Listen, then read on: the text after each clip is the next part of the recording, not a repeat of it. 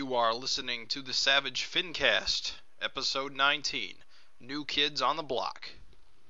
Chicago. A criminal mastermind called Overlord held our city in his terrifying grip. Ordinary cops were losing the battle against Overlord's super freaks and mutants. Then, a miracle happened. When I found him, he had no memory of his past. I helped him find an identity and a life. Now we have a fighting chance. Now we have the dragon.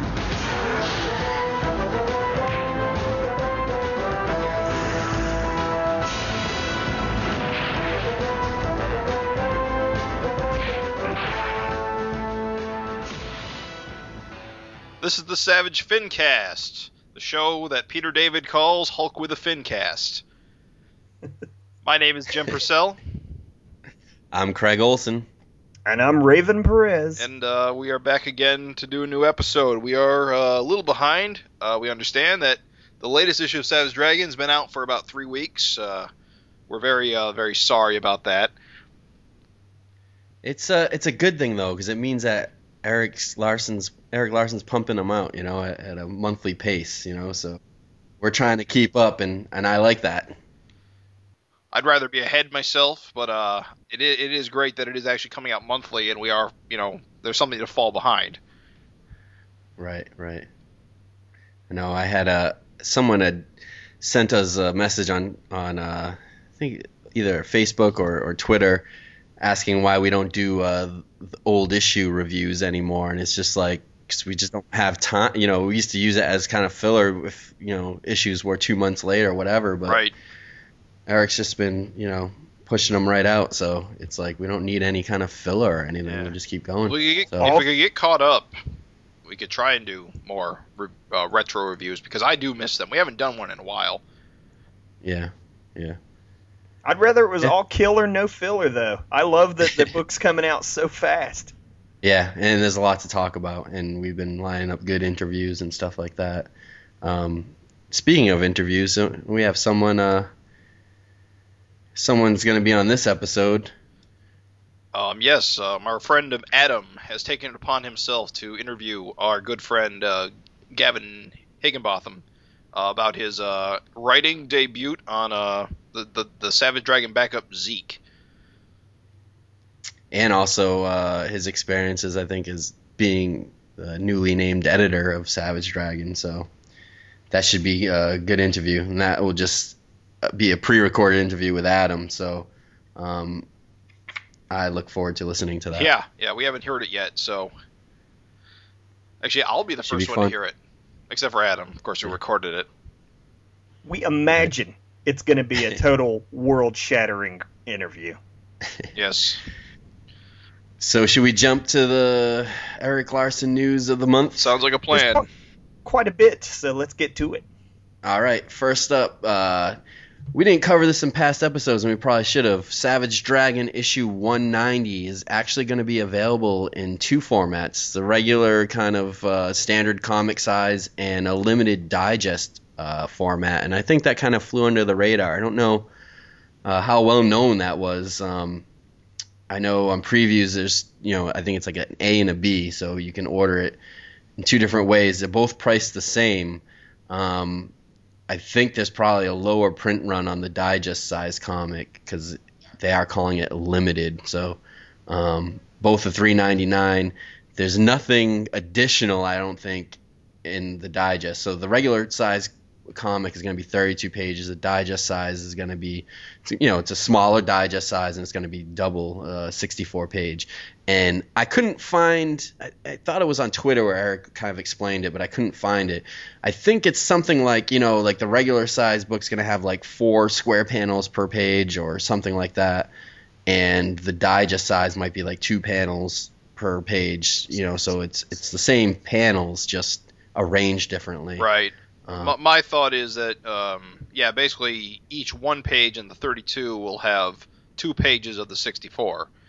So Yeah. presumably the story is actually formatted for the 64-page di- digest uh, style, and the full-size one's more for the collector who wants to keep his collection. I don't know. Yeah, I don't know. Either that or it's just it seems like it would be, you know, some hard work to to keep all the panels uh, Yeah. Flowing right for both. Well, that's the thing. Formats, I mean, he's, cle- knowing, he's clearly planned it to work this way. Yeah. I mean, the fact that he's offering it Yeah. two different ways suggests that he's thought about how the layouts work. I mean, it's it's probably right. going to be a bit like the McSweeney one uh, story. Remember how when it was full size, it looked one way, but when he turned it into a back and when you said full size for for the listeners don't know, McSweeney's uh, is uh, kind of a, a magazine that's published in all sorts of funky formats and it's stuff. like a big fold-out Um, newspaper. If I remember correctly, this this actual this actual issue of McSweeney's was printed in a newspaper. Right, and I think format, that's that yeah. dragon story was two pages long, but when he reprinted it, it became four pages because he basically Yeah, cut and it was pages about- in half. Yeah, so it was full like newspaper size, like DC did with that Wednesdays comics, Right. like uh, couple years back. So this is like yeah, and so like you're right. So Erik reprinted that right in the back of one of the issues of Savage Dragon. Right. it- So this is like the opposite, where he's planning it for a small format and just making it bigger. yeah, I'm not sure which way if you did it big and making it small or vice versa, like you're saying, but um, we'll find out soon. Yeah, I'm curious about it. I, what I'm curious about is uh, which format will be available digitally. Oh, I, yeah. I, I, I okay. kind of hope both, so I can do, do an easy back side by side comparison. But that probably means I'll have to buy both. But it's I'm I'm sure it's probably the regular size. well, I just hope he makes both versions available. I mean, there's no reason not Yeah. to really, unless you want to keep Yeah. the the digest size print only, which uh, Yeah. you know within his power, I suppose. Yeah. Clearly a decision that would not sit well with you. Keeps me up at night. So we gotta we gotta move on. We got a lot to cover this episode. So Rolling along, uh, does look like uh, 192. The solicitation came out for it. Uh, the cover is, uh, I'm sorry, the cover is uh, Savage Dragon walking to the electric chair. He's in shackles. He's got Father Bullcut and an officer escorting him to his death. so uh, very very awesome image you know uh, and the solicitation for it reads uh, it's the countdown to the biggest and most significant change for savage dragon the last walk for 21 years savage dragon's been fighting the good fight now that fight comes to its end savage dragon comes with our highest possible recommendation so it's gonna be a It- barn burner Que- questions are raised.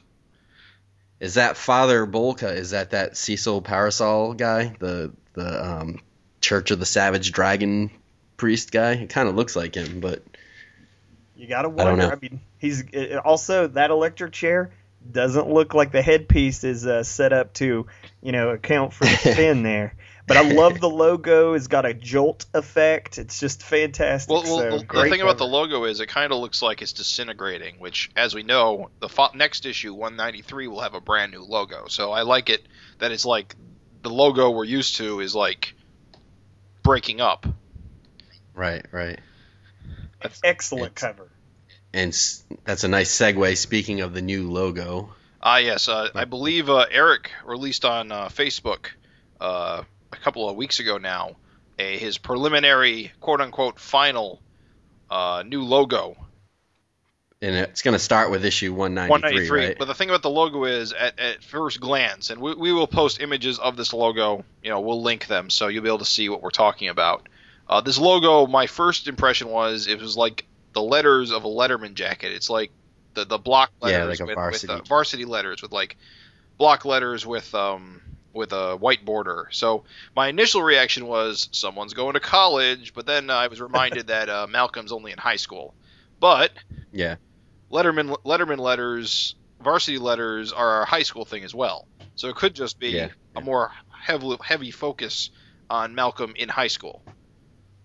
Right. I'm. I gotta admit, I'm not the hugest fan so far, but I think it's going to grow on me. I, I think, you know, the Savage Dragon logo is just so Right. iconic, and it's a great looking logo. This one looks. It looks a little plain to me. Yeah. But um, you know, I, I'm willing to give a chance. Let's see what it looks like on a few of these I mean, covers. th- my big problem with it with it is it does look very flat and very dull. I mean, his, his it, he said he's still working on it. Uh, Yeah. he's like he's put it past uh, whoever runs Blambot. I think he said.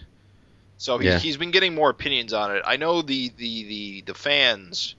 Uh, basically, us on the forum, we all were kind of critical of it. I mean, a few people liked it, Yeah. but I think largely there was some criticism to how plain it looks. I'm in the uh, pro. I guess I'm in the minority then, but I actually like it. Uh, in terms of if you're talking about just uh, contrast, it provides very clear contrast to what previously the other logo felt very superhero. This logo immediately says change. Uh, there's a lot of thoughtfulness. We've seen the logo evolve on Facebook almost in like real time. It feels. Yeah. Uh, even even though it's sort of stuck to that sort of Letterman font, uh, there's been some design you know changes made here and there. And like I said, I really like uh, just some of the things that are happening. Like I know this is so nerdy, but like the symmetry between like the V's and the three A's formed by Savage uh, Dragon Right. Right. and it's right. really like I said, it's thoughtful. It's very different. It's gonna look at, like stand out for anybody that you know walks by and's like, "Oh, Savage Dragon, that's weird. Looks different."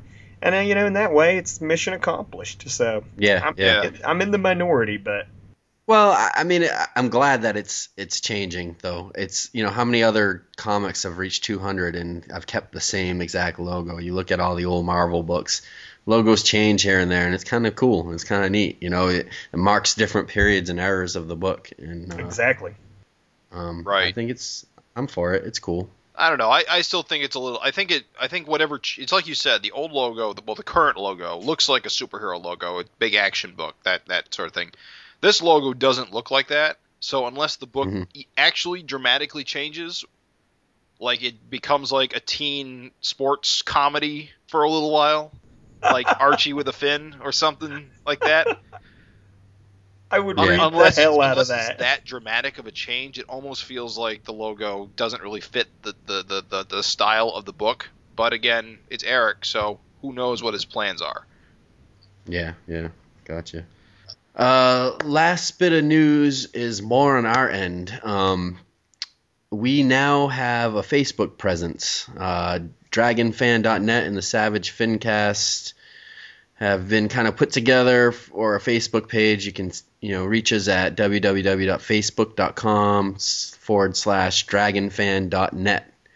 Um, and what the plan there is just to have another outlet to kind of spread the word. Um, you know, you can find all our updates from dragonfan.net now on Facebook, uh, like you can on Twitter, um, as well as the latest Fincast episodes. So again, it's just another way for us to kind of reach people and get the word out. So Well, that's, that's good. That. good. That's good. I'm glad. Uh, I'm, you, put this together, Craig. Yeah, yeah, it was just something I you know, I figured might as well, you know, Yeah. and it's something like you can just kind of copy the links and just paste right in Facebook. Right. And, you know, it seems like everybody's got a Facebook account. Probably should have been So- doing this for a while, so I appreciate you getting Yeah, it thank done. Thank you very much. Awesome. And I've been Yeah. using it to like and share too, so definitely that stuff, you know, I mean, it's it really matters when uh, books are fighting for shelf space. And I know, like in my local shop, you know, Savage Dragon has no shelf presence. Period. Uh, Yeah. It, it's in the boxes, and if people, you know, don't know if aren't if they aren't already getting it, there's no hope of them discovering Savage Dragon. So when you share and like stuff on Facebook, I mean, it does have a huge impact. So you know, Yeah. take advantage of it. It's everything we've been doing for a while, you know, like this podcast is, you know, us sharing our love about this book and it's a way to get the word out, you know. I know when we first started this, we all put our heads together and we said, how can we promote Savage Dragon more? And, you know, the dragonfan.net was born out of that. The Fincast was born out of that. Um, I really enjoy this book and I know you guys do too. And, you know, this is all part of trying to help ensure that it's around for a bit longer and, and making sure people know about it and sharing the love, you know. Right.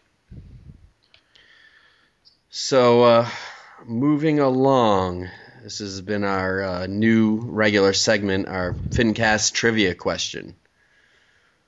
Um, last episode's question was Which is the only issue of Savage Dragon that has featured the work of three different letterers for the dialogue of the main story? Did you guys know this, or did you guys have to look this up? I or- did not know this. No. Didn't have a clue.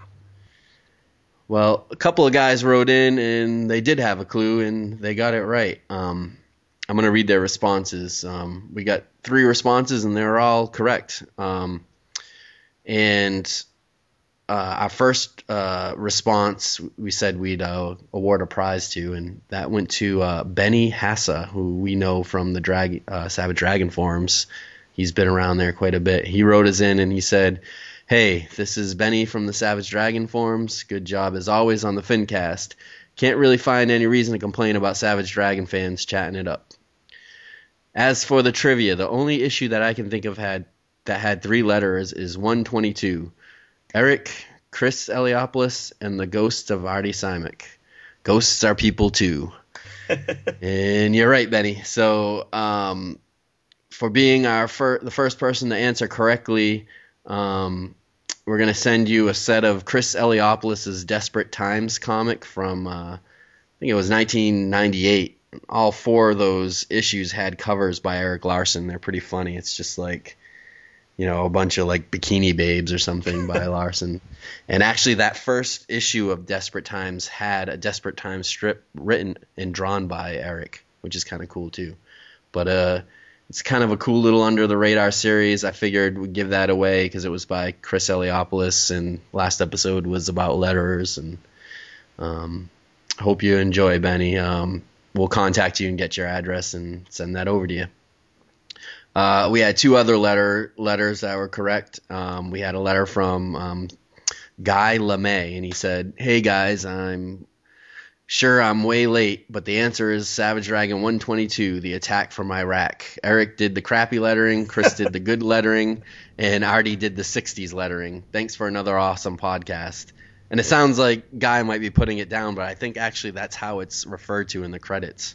I think in the credits it says, you know, Erik Larsen crappy lettering, you know, or something like that. Um, and our third letter was from Gavin Higginbotham, who everyone knows is disqualified from this contest for just being too damn smart and the editor of Savage Dragon. But Gavin went on to say, Savage Dragon 122, Erik Chris and the Ghosts of Artie Simek. Boom. And I think he was actually like the very first person to answer that, but again, he's disqualified. But thanks for writing in, Gavin. We always get a, a kick out of you writing in and uh, keep on answering our uh, our uh, trivia questions. I hope that you know at least one episode we'll be able to stump them. What? We're gonna. That's a challenge. Gauntlet down. So, um, for this episode's question, uh, we're gonna tie something in uh, with having our interview with Gavin. Uh, so uh, the question for you guys is prior to being credited as the official editor for Savage Dragon, starting with issue 184, Gavin Higginbotham was credited in another Savage Dragon book. Name the book. Um, I'm assuming we're not going to stump Gavin with this question. Yeah, but he probably remembers what it was. In fact, I Um, didn't act, I, when I first read the question, I didn't know the answer, but it suddenly come to me. So yeah. Would it be um, great you if this was the one though? How appropriate. um, so anyway, guys, send your responses to savagefincast at gmail.com and we will read your answer on the next episode of the Fincast. And we look forward to hearing from you guys. Yep. we, we, we, we do enjoy getting letters. Thanks so much. Definitely. So um, we're gonna take a little bit. Of, we're gonna take a little bit of time now to let uh, Adam, our good friend Adam, uh, chat with Gavin about his um, his recent uh, editorialship and his uh, debut as a writer of a Savage Dragon backup. So have a listen. Yeah, I was, I'm really looking forward to listening to this as well. His meteoric rise to glory. So, hey guys, this is Adam, and I'm here talking with the one and only Gavin Higginbotham. Um, we finally managed to get our schedules lined up to have a little conversation. Say hello, Gavin. Hello. And um, as many of you know, he recently became named the uh, official editor of Savage Dragon, which is very cool. Um, and then we're going to talk a little bit about that. We're going to talk about Zeke, and um, if you're ready, we can just get right into it. Yeah. Go ahead. So, what um, Craig sent me a couple questions and wanted to um, first just ask you a little bit about what you do behind the scenes on Dragon and what what was the um, sort of genesis of you working with Erik to becoming like the official editor on the book. Well, I think it mostly boils down to me just bombarding Erik with emails all the time. To be honest, um, it's I've always been a bit OCD when it comes to comics, TV shows, um, films. I just remember every sort of bit of trivia about it. And uh, with Savage Dragon, just because I love it so much, um, I compiled like lists and databases of characters, appearances, um, who killed who, how many people have certain people killed, uh, who's still alive, who's dead, and um, these lists over the years have helped Erik out a bit with stuff. Um, he's when he's been like basically um, planning a slaughter of his characters, mm-hmm. and he might send me an email saying, uh, "Who's available for, for, some cannon fodder?" I think the first time I did that was with um, Savage Dragon One Three Nine with Solar Man, just butchering the Vicious Circle. Yeah, yeah. Um, and then a couple more times with like the Dragon Army. I posted a huge list on the, the message board of who's potential candidate for getting the blood and who would look quite cool with a mohawk or, or a fin, I suppose. And um, then Erik emailed me about that, saying, "Which ones do you think I should use that don't really mean anything and no one will care?" Um, right. So that's like people like Eggnoggin that appeared once and got his ass kicked by Killcat of all people. so, uh, so he was pretty lame. Um, but yeah, and then there was I think there was another time as well. No, oh, the um, uh, was it? I don't know. I'm sure there's another massacre that I've had a, a part to play in. Oh yeah, the invasion arc with the the Turanians killing everyone. Mm-hmm. A lot of the people in that pile of bodies were my suggestions. So basically, uh, yeah, there's a lot of email going back and forth about yeah. like who's alive and, and just trying to yeah, line I mean, things up. Basically, Erik's possibly too prolific for his own good sometimes with characters. So, as there's like 700 odd that have graced the pages of Savage Dragon, he sort of loses track of some of them. And uh, me yeah, being an anal fanboy. Well, yeah, exactly. Me being an anal fanboy with um, lists and stuff, and just quite a good memory. Um, that's basically been able to help him out. Um, and as I say, just from uh, sending emails with ideas and stuff, and Erik then bounced ideas back off of me. Not many of my ones necessarily have gone into the book or anything, but a few have. Um, and then Erik's made whatever suggestions I have made a hell of a lot cooler than my crappy ideas were. So.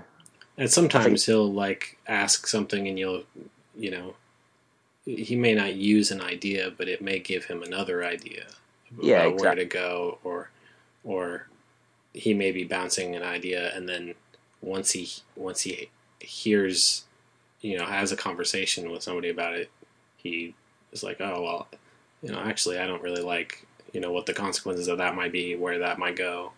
So I'm gonna Yeah. do something else. And Yeah, I mean, I, I basically became because of the the frequent contact.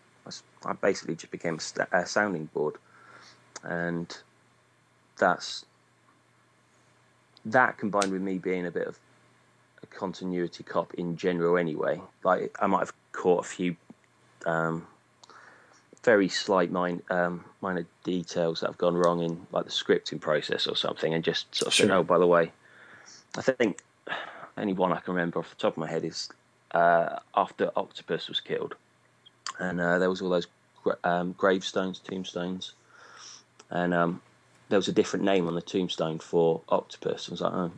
Uh, by the way, his, his name was Mr. Whipple back in issue 38. He's like, oh yeah, okay, cool, I'll do, I'll use that. Just silly things like that, but my brain just Yeah. retains all that sort of information. Yeah, no, I mean, I can imagine how that would be helpful to have around once you're starting to clock in at two, uh, 200 issues Well, and like yeah, a exactly. thousand characters. And Yeah. when when I see issues like before they go to the printer is is I pr- almost never have continuity stuff in my head, and and part of it is just because there's a lot of back issues that I haven't reread in a while.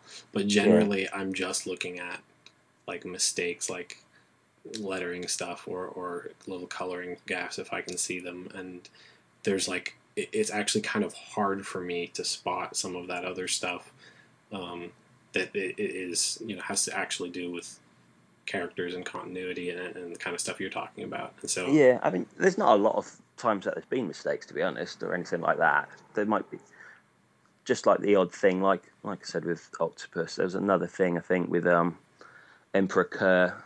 Um, he was talking about the amount of time, uh, the amount of days worth of satellite stuff that he'd had in his brain, and I think Erik had put it as three days, and I pointed out it was five or something like that. And um, so that was changed quickly on the in the lettering stage, but but yeah, I mean, it's, it's only basic stuff that I'd pick up. Um, I mean, there's not been loads of characters running around alive that should be dead or anything like that. So, right, right. although No, I think Toxic's died twice. So, Maybe he had a twin. well, maybe. Um, but well, one one thing that I think is is is cool about this is that it's a um, you know it's a relationship that's developed over time, as you say, and and um, and you were you know essentially doing what you're doing now for a little while before it, he made it official, and and um, I I thought you know um, it was really cool to just sort of give you that title, even though it's not exactly like um, editorial in terms of you know steering the ship or firing people. Yeah. like like it's it's more like what an editor actually would do on a creator owned book where the creator is still the person in charge and and um, like I said like I don't know who else would be the continuity cop like it's not going to be you know me or Frank or Gary or any of these other guys that he you know has you know working on other parts of the book or or or you know people at Image they're not going to Yeah. know the book as as well as as you or or or you know uh, some of the even some of the fellow like board members that have helped you with the the wiki like Craig and Benny and those guys that have Yeah. just like encyclopedic stuff in their brains so I'm sure that's extremely helpful Yeah, I mean, I, I was massively flattered, obviously. Um, it was just in the middle of a normal conversation. He was like, oh, do, you, do you want to just be called editor in the book? I was like, uh, re- really? you're like, no Well, I, was- I, in my head, like an edit, editor for comics was like like the guys at Marvel or DC or anything that do all the, the hirings, firings, um, steer the ship, as you say. But so my head, was like, really? I, I don't know that I deserve that. And then he then he pointed out about the, the whole continuity cop and doing a bit proofreading, things like that, just to make sure that there aren't mistakes or anything in there. And I was like, oh, okay. And yeah, I mean, I'm I'm not going to say no to having my name in the in the credits because it's just awesome. Yeah, for sure. On the um, so on uh, the last couple issues, one eighty six and one eighty seven, we've seen a new backup written by you, and you want to talk about a little how that first came about and and how, that started.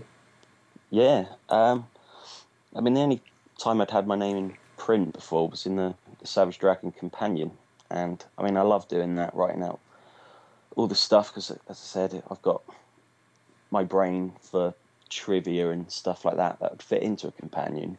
But for years, I've wanted to try and get a backup story in into Savage Dragon.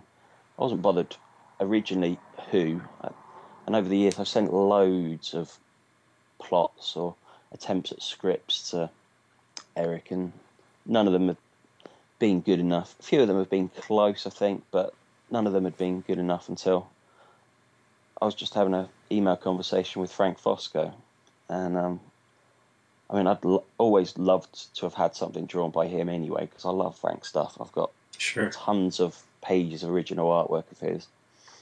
And yeah, we're just having a random conversation about some stuff, and I mentioned about a backup that I wanted to do. I didn't ha- have anything specific in mind, to be honest, at that point. Just I wanted to do something. Frank had some time, and um, I threw out some ideas, and very quickly, a, a very brief plot Zeke came together. And I sent that off to Erik, and he replied, "Yeah, sounds good. Go for it." And that was basically the reply. I was like, ah, "Okay." so, so I typed up a slightly longer plot in um, Marvel style. So it was just just the the bare bones suggestions for plot, um, for like page breakdown and a few lines of dialogue here or there. Mhm. But I knew that Frank is just an awesome storyteller and could work from Marvel style. So I thought, right, that'll do. Send that over to Frank, and um, was amazed with what came back. It was just pretty much everything that was in my head was there on the paper, and I was like, wow, that's awesome.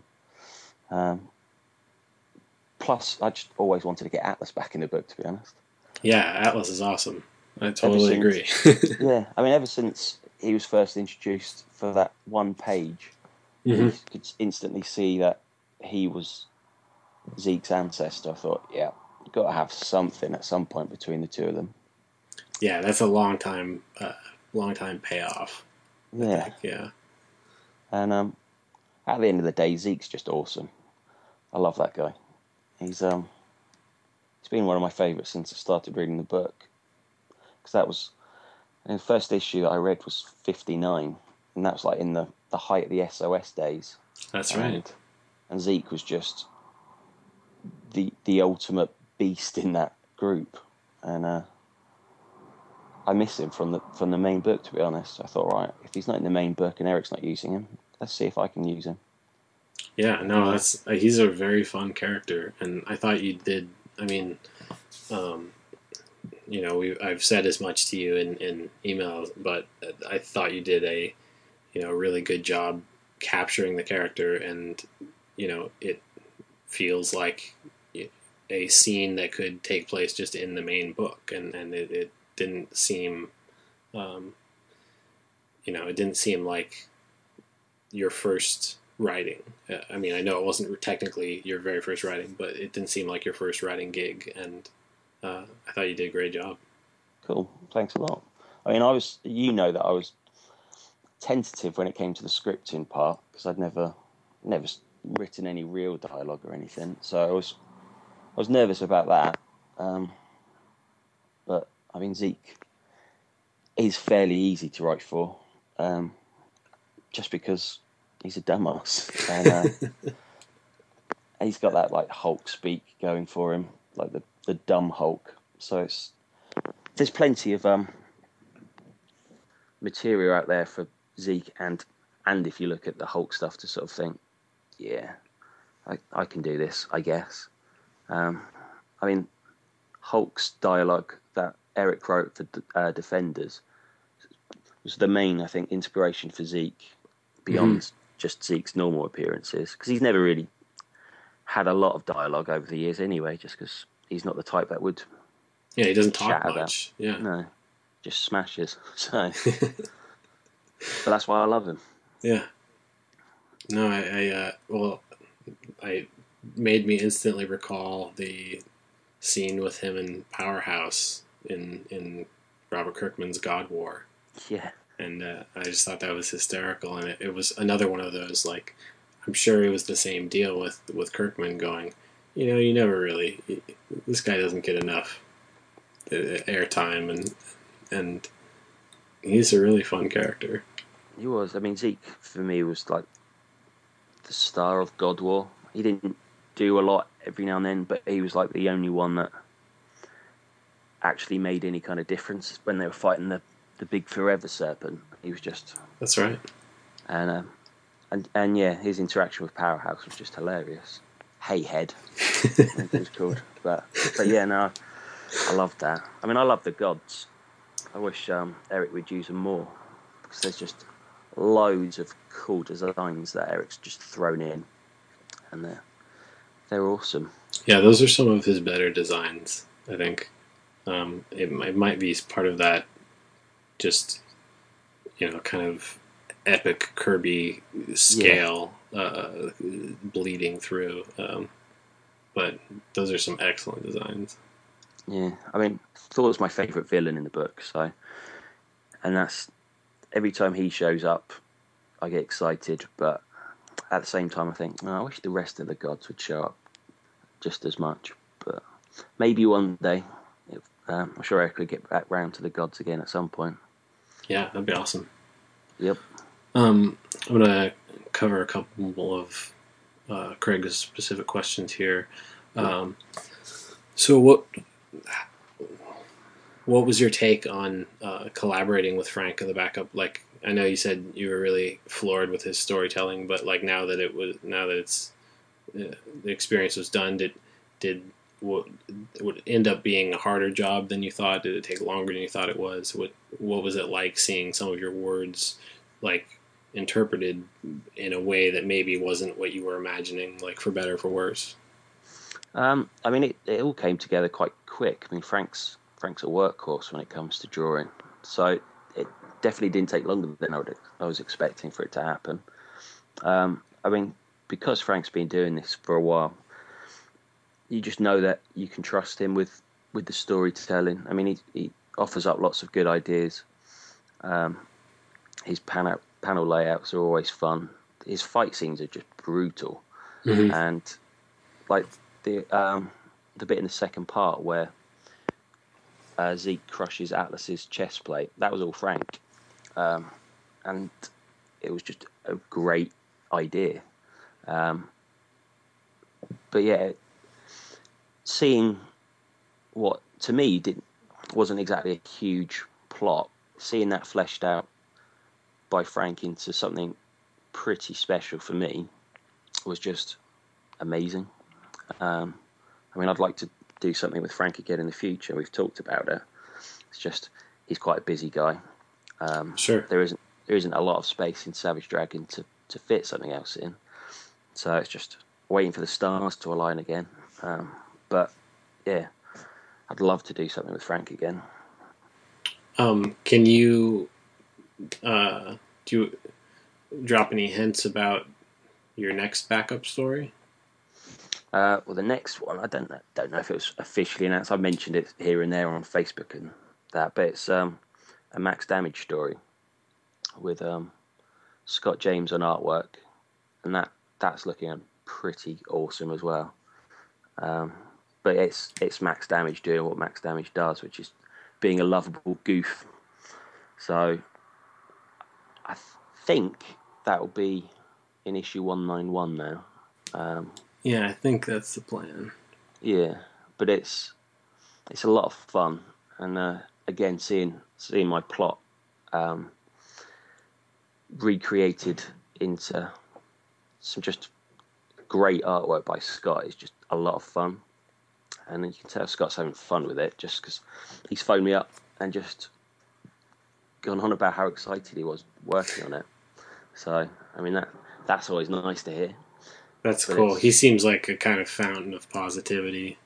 He he's, is. He, he- Yeah. He's really jazzed about some of this stuff, and it's also kind of cool to see him because we've seen him in the book before, and he's obviously you know Yeah. done a lot of like dragon related art and stuff, and um, it was cool to see him come back sort of in gradual steps to the book with Yeah, his um, his uh, coloring of, of Zeke with with on Frank's art, yeah, and then uh, his one page uh, Hostess Pie strip that uh, is is in issue one eighty eight, and and um, now a, a full a full backup again uh, on his own, Yeah. which is really cool and something to look forward to. I think.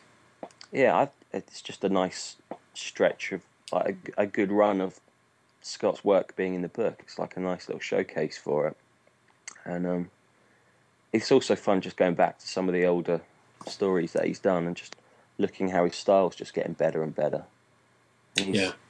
he's got he channels a lot of like Erik's style, but without looking too much like it. If you understand me, it's um Yeah, he has a couple things that are very reminiscent of like maybe how Erik would stage characters, Yeah. like with you know a fist flying at the reader or um, you know a certain expression, but it doesn't look at all like Erik drew it. It's just sort of No. similar, similar posing and, and things like like channeling the same energy or something. that. Yeah, yeah. But yeah, it's just uh, it's a lot of fun to see it, and um, we're hoping to do more. Me and Scott. It's um, again just all about lining it up and and making sure that Erik actually likes what we're doing to to want to print it. To be honest, Yeah, there's always that.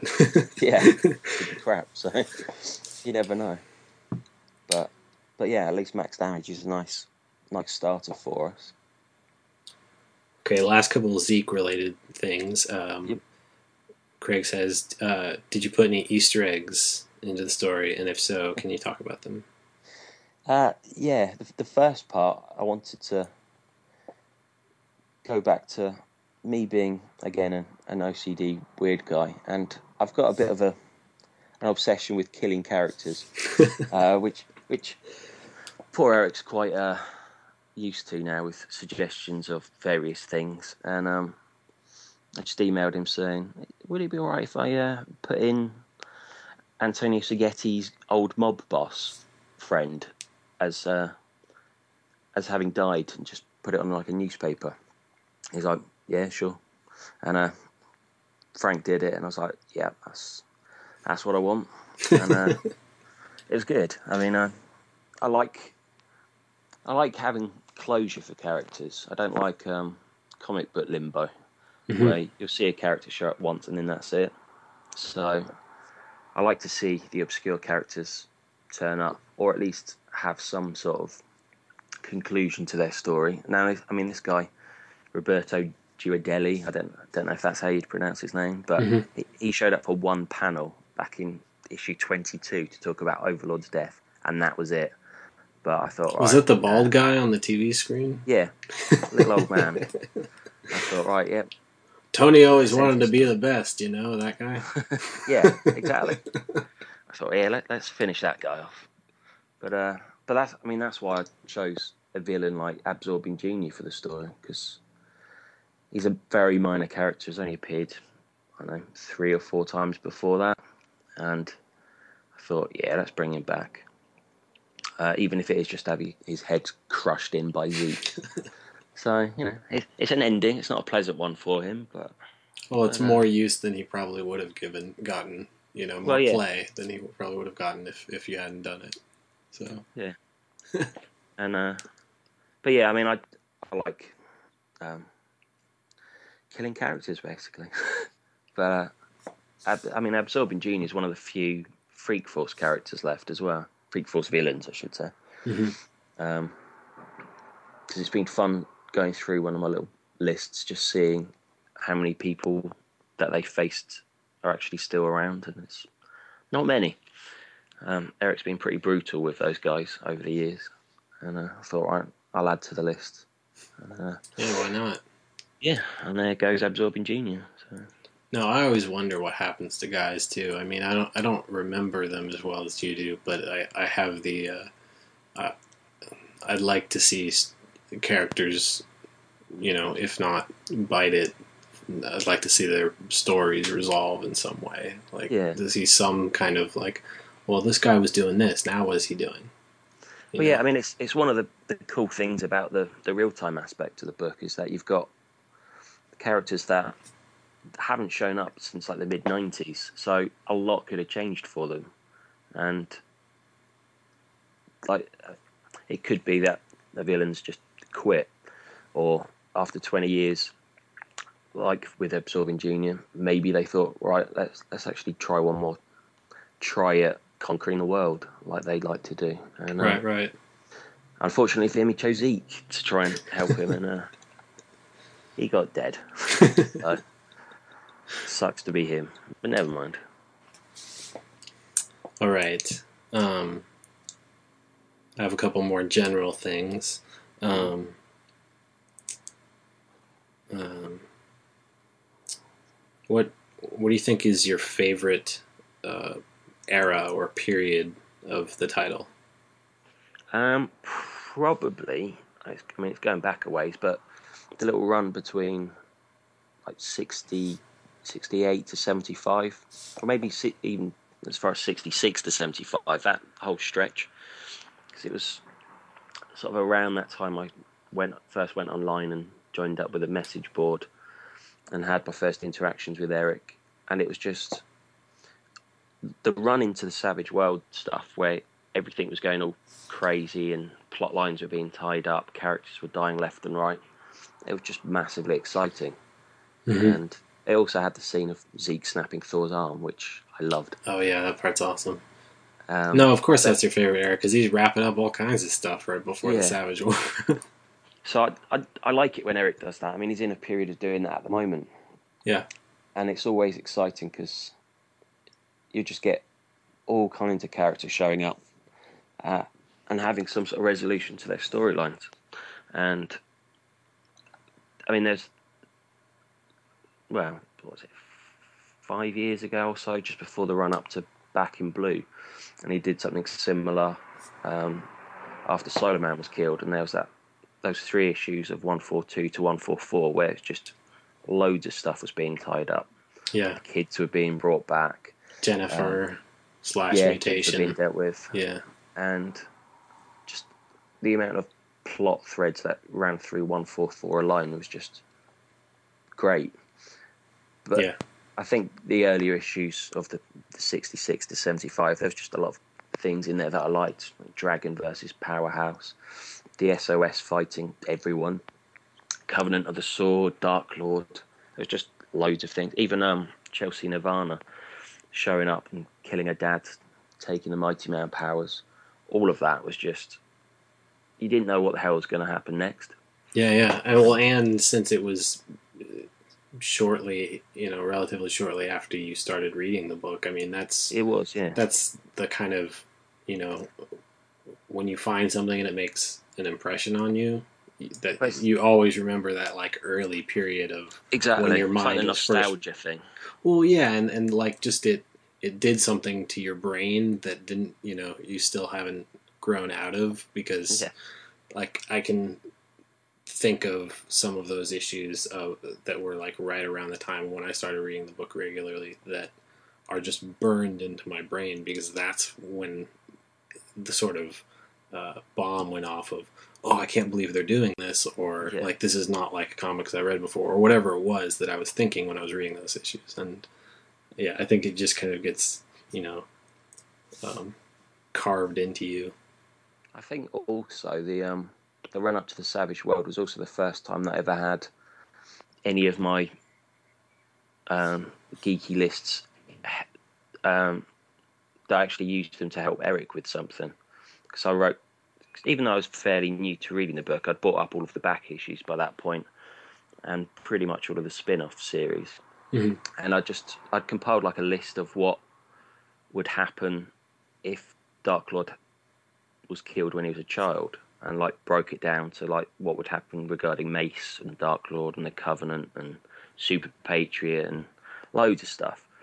Um, I mean, I missed a few bits off, um, but I, th- I posted it on the Fin Addicts online list serve that you used to run, and um, I think Erik would probably just, well, that's, that's pretty cool. I might use that. I was like, yeah, that's that's pretty awesome. yeah And um, yeah, so that was the first time that I'd actually got to help Erik with anything like that.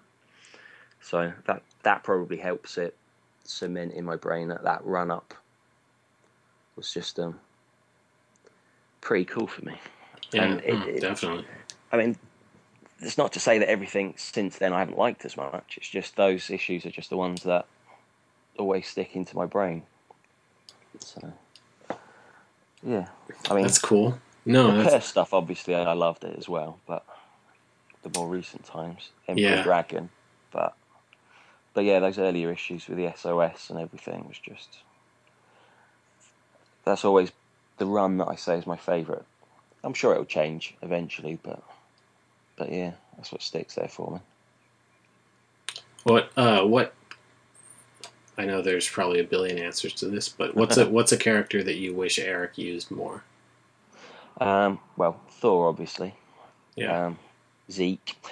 Uh, beyond that, I mean, loads. Uh, I wish Rogue Warrior showed up a lot more. Um, I keep suggesting him for backup stories or various roles in the book, but he's only shown up twice, and each time he's just kicked a lot of ass. Like first time he showed up, he killed three SOS guys. Second time he came in, he beat up Dragon and the Atomics. That's right. Yeah, yeah. This guy's just a huge powerhouse, and we did, haven't really got to see him kick any more ass since then. So I'd like to see him more. But I mean, all of them. I mean, I, the Rock crew, um, the Deadly Duo, obviously. Yeah, that's my go-to answer. Um, I mean, Powerhouse, thankfully, has been showing up a lot more recently, but bearing in mind how big a presence he was up up until the Savage World, he didn't really show up again very much. Yeah, for Like, close to you. hundred issues. Yeah. Yeah. So I'm glad he's playing a part in the book again, and uh, his team up with Flash Mercury is quite good fun. It's nice seeing them together. So both just goofy looking guys that can beat the crap out of people if they need to. So, but yeah, there's there's hundreds. I mean, I'd I'd like to see all of the old school Vicious Circle guys turn up more, like Megatech, Brawn, uh, Raw Dog. I think he's an awesome design Yeah. he's barely been in it. Um, but yeah, tons. Oh, Volcanic. Yeah, I love all the volcano and lava men. Yeah, I mean, issue 20 is one of my favourite from an action point of view when the Vicious Circle attack uh, the police station to try and get to Cyberface. And the, the guys that are used there, which is Raw Dog, Megatech, Volcanic, Vane, they're all just cool designs. Mhm. And um, I was I was thrilled when Vane showed up. I was going to say recently, but it's still like nearly 30 issues ago now when her and Double Page teamed up. But Oh, me too. Was- yeah, that was unexpected. yeah, so it's nice to see the older villains being brought back in. Um, I mean, sometimes they've changed quite a lot, like Dung recently, um, but that's fun as well, seeing him an old man. Yeah. Yeah. But but yeah, it's, going back to the real time thing. It's it's as much as I enjoy it, sometimes it's a bad thing because you don't see characters for a long time. Like Virago from issue two hasn't been back. She had created the big stone gargoyle things that fought the turtles, Oh yeah. and um, we haven't seen her since. She's got to be due a return, surely. So, Yeah, Virago. I forgot about her. No, that's right. Yeah. Well, that's that's why he has you. Yeah. Um.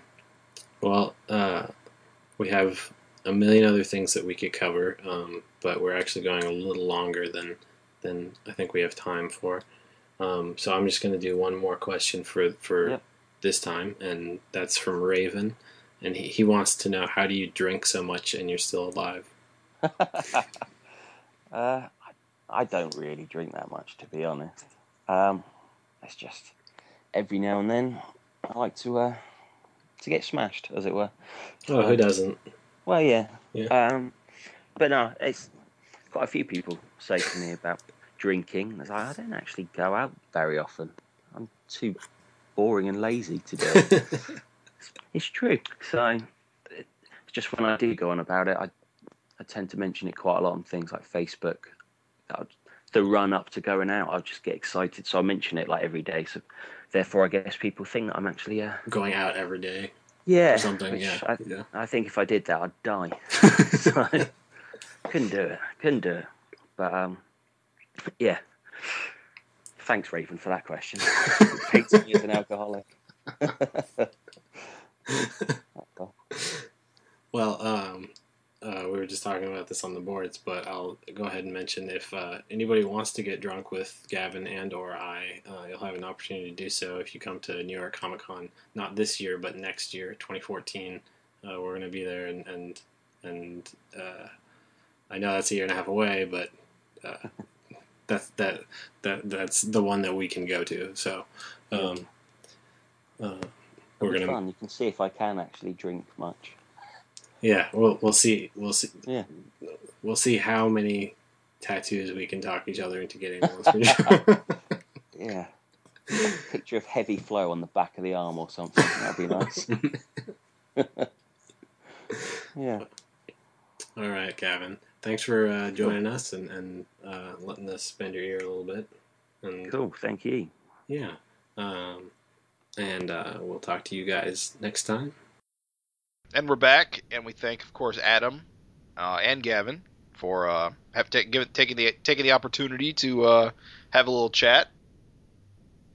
Yeah, it was great. I really enjoyed it. The best part was all that. I mean, I just never thought Adam would, you know, get him like that. But you know, you could hear it in Gavin's voice. He was kind of choked up. So yeah, let's uh, let's keep going. Uh, we're actually we're going to talk about uh, the latest issue of Savage Dragon now, issue 187. And um, issue 187 has a lot of very interesting things going on. Yeah, there's a ton of stuff. Now, uh, we we talked about the cover uh, a couple episodes ago when it uh, was originally solicited. This was like the introduction to the uh, the the next generation of the Vicious Circle, uh, where we get to see. Um, sorry, I'm blanking all of a sudden. Cutthroat Wait, we Junior, Cutthroat Junior, yes. We Inferno Junior, Octopus Junior.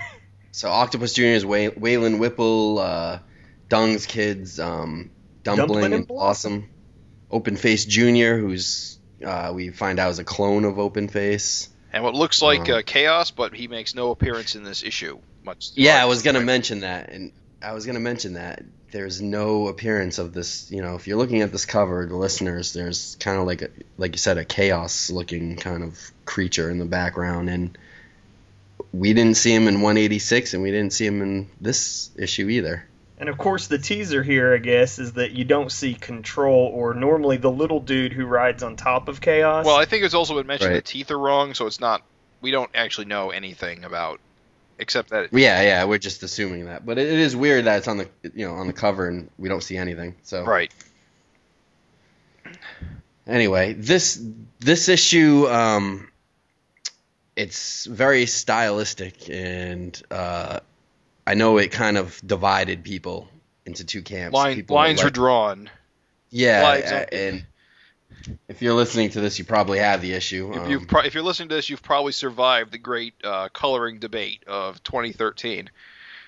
I uh yeah, and it, it's it's basically flat colors and the coloring is done you know, very vibrant, kind of almost like in an old, old school style way in a way. Um, But is it really? I mean, okay, let's try to dis- like you said. No, it, it not uses, it uses really, a lot it's of just- flat colors, and I think it's really trying to go for. Uh, see, I can't even describe it because it doesn't even look like uh, old school coloring technique to me. No, not really. Yeah, I guess that's the wrong term to use. I mean, Well, the idea was to utilize sort of the knockout, where you know you've got that giant flat pan, and it helps uh, just really you know define, um, like you know put the focus on an area. right, And so you saw some of this in Herculean, if you got Herculean. right. I remember that. and uh, that you know, but at the same time, even though it is a little bit like you're saying, Jim, a little bit hybrid because although knockouts are used like uh, crazy in this one, there's the occasional you know panel where you get more shading and things like that. So it's not any hard rule here on what's going on. Yeah, it almost seems Right. kind of scatterbrained in a lot of it, from panel to panel in coloring technique. Like, um, not to get too far ahead of ourselves, but we open up the, the the story opens up in a cafe, and usually your your foreground focus characters are colored properly, and your background characters and background stuff is all flat colored, all uniformly flat. Everything on the same plane is the same color. hmm Um, but then we get into a scene with, um, sorry, get into a scene with the Claw and um, oh, what's his name? Thunderhead. Thunderhead, Claw and Thunderhead, and it seems like the coloring is more normal. I guess. I mean, That's exactly what I was indicating. Yeah. It, it went from knockouts to like here's this page where they have some shading going on and stuff, which again breaks the rule. So Yeah. I mean, actually, not- there is there is a bit of shading going on. Like on the second page, you see the Janny twins, and the one in the foreground has shading on her face.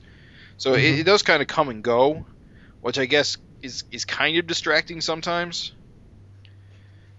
Yeah, there's a lot of shading, I think, in a lot of these different panels when you really look at some of them. Maybe not the first page, but that second page, you know, the shading on Janny when she's running by and she's like in the, you know, foreground in pink.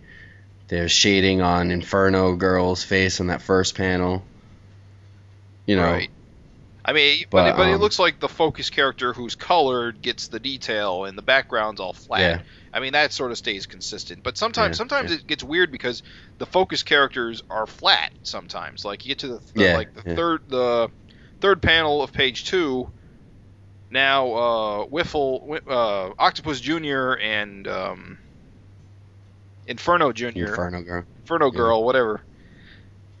Um, they are colored flat, even though they are the focus of the panel. So it, it kind of comes and goes. It just seems a little bit inconsistent throughout. Yeah. I mean, I sort of get what he what, The- what Erik's going for here. It just, but overall, I just think it's just kind of distracting. yeah, yeah. The other thing too about this issue is that every page is six panels. Oh yes, six perfect See, square panels. I dig that. I did want to Yeah. real quick before we move off the coloring, just say um, sort of the experiment here, and I, I liked, um, you know, it, it, I liked it for this reason as an experiment because sometimes I feel this way. Is Yeah. um, this is a retaliation to sort of uh, how in comics uh, the art can be over processed by too much rendering, too much colors, or whatever. So this is the antithesis of that. And, yeah, and uh, I agree with that. Yeah. if you notice, there is at no point in this any sort of like screen or lens flare. Uh, it's very common stuff in modern comics. Uh, you know, uh, in this, everything, the line work is never outdone by the coloring job. Uh, as you know, Yeah. if you read a lot of like New Fifty Two, Marvel, that sort of stuff, you know that can happen. So, uh, or if you've ever seen where somebody will color uh, like Arthur Adams or Art Adams, and they'll just like you know he has all this cross hatching in the background, and they put a blur filter on it. So it's kind of like it's sort of you know just doing these flat knockouts is to keep the emphasis on the line work too. Right. So that's part of the experiment. Right. Okay. I get that. Yeah, yeah. So I was talking to uh, Michelle uh, Fife, who uh, you, we know as a friend of the show, and you know is a pro. Has done some work, and we were talking about this issue, and uh, we just brought out brought up how you know Dragon gets a lot of flack because its readers are kind of in the pure superhero comics kind of uh, fanfare type thing, where it's they're not as forgiven for, forgiving for people that experiment. They want pretty much straightforward, you know, superhero uh, Marvel type stuff. And Erik experiments a lot. And I think when you read some of these reviews where people are knocking the book, they're not getting the experimentation and they're not like super thrilled about it. They just, from what I'm gathering, it seems like they just want the straightforward kind of superhero book, just done in the straightforward type of way.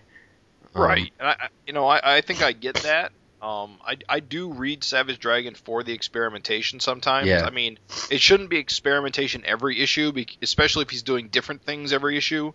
I mean, Yeah. while that can be interesting, it also can get kind of old. Yeah, but it's that being said, this issue, while the coloring was experimental and the panel layouts were sort of experimental, it's still a pretty straightforward superhero story. But yeah, yeah, exactly. And I'm not saying story wise, but in terms of trying different art styles and stuff, I think that throws a lot of people off. And when you read these reviews, it's like it goes over their head that this is kind of like done on purpose, and people just like, well, I don't understand, you know, these flat colors. It's like, you know, He's like cutting corners. He's yeah, uh, exactly. He's, uh, like, like he's cutting corners. It's like, no, this is done on purpose this way. You know, it's, Right. It's a neat, different thing to try. You know, to to you know take advantage of the medium. You know. And it actually, it's funny to like uh, accuse it of cutting corners because if you, uh, I love the internet. We have access to the flatter, uh, the flatter even the guy that does for people that don't know. Before you color a comic book, everything is done in solid flat colors. Then a colorist will come in if it's two different people and they will put on fine touches, uh, you know, rendering, highlights, lighting, uh, special effects, things like that. But before it ever gets to that phase, there's either a separate guy or even the same colorist will flat everything to where it's flat shades. In this book, the flatter actually put in more detail in some scenes, and the finished colors, Erik actually wanted them simplified. Example being the scene where uh, page one, where Malcolm and uh, his girlie are talking, panel two, those bushes and the building had separate colors on them. In the finished book, it's one solid color. Yeah, See, yeah, yeah. So this was very intentional. Right, right. And it's it's just funny because like, you know, other books wouldn't even be mentioned. Um, you know, Brandon Graham works pretty much in like flat color scheme. You look at like multiple warheads or King City, and Black- it's just like, City's black and white. is it black? All right. Well, there are. I think there are some color pages in there. The covers, at least, but not Yeah. in the book. The yeah, other or book- even like pages of Prophet that he draws. Like right. That's in pages are- color. That's pretty flat. Yeah, his pages at least were the ones that he actually drew in. I know there was one issue that he actually drew the whole thing, and that was flat colors. And uh, you know, you don't really hear a mention of it. And I think it's more he's kind of given a pass because he's coming more from like the indie end of things. I think that you know it's not a straight superhero book, and I think this just catches flack because you know people want their superhero books in the Marvel style per se Right. where it's just done straightforward. So anyway, Yeah. Oh, Flip it. definitely. They're gonna flip when we get to sports comedy. Just you watch. anyway, I definitely think that there's a. Uh, I definitely think that there is in superheroes a uh, a preference towards the superhero look, and uh, yeah, I'll agree with that. Yeah. That if uh, you, if you uh, go too far off that path, you're always putting yourself at risk. right, right, right. I mean, as a mar- as you know, a book, you know, have, if you don't look a certain way, if you don't have the superhero aesthetic, you know, uh, Adam Warren did some Gen 13 stuff, and people, you know, either loved it or hated it. It's still the exact same spirit of the book. Right. It's just he has sort of a manga infused style, Right. and uh, you know, it does doesn't fly necessarily. And Gen 13 is, you know, always been sort of a superhero-ish title, so that's an old example, but yeah, sorry. Yeah. Yeah. No, First it makes one- sense. I mean, yeah, that makes a lot of sense.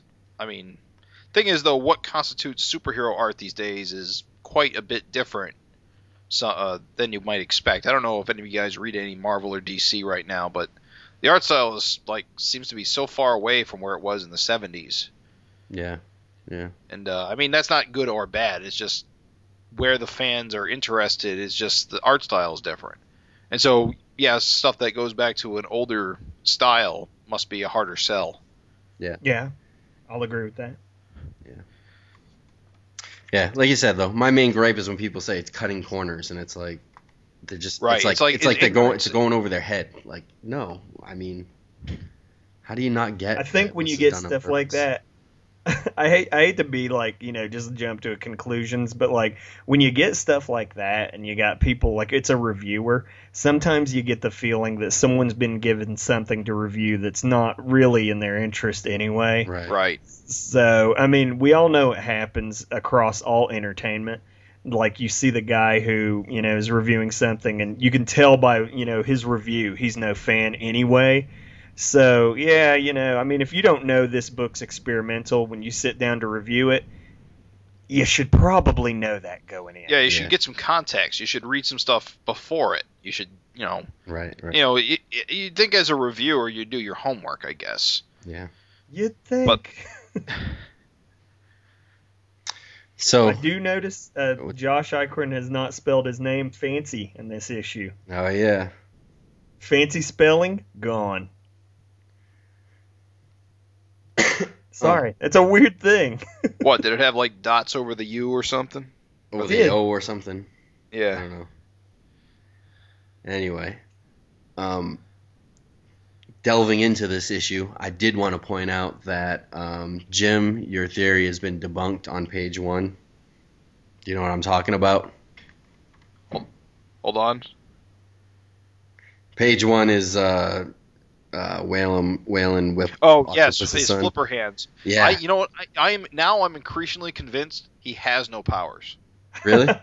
He's literally just a kid. And just for listeners, last episode you made the point, which I kind of thought would have been a cool idea, is Waylon Whipple, which is Octopus's son's hands were always in his pockets, and it was Right. like, well, what if he doesn't have that big octopus thing in his chest, and it's just his hands are tentacles, which I thought would have been kind of a really cool reveal, and it seemed logical. But on this first page, we see that he's got regular hands, so.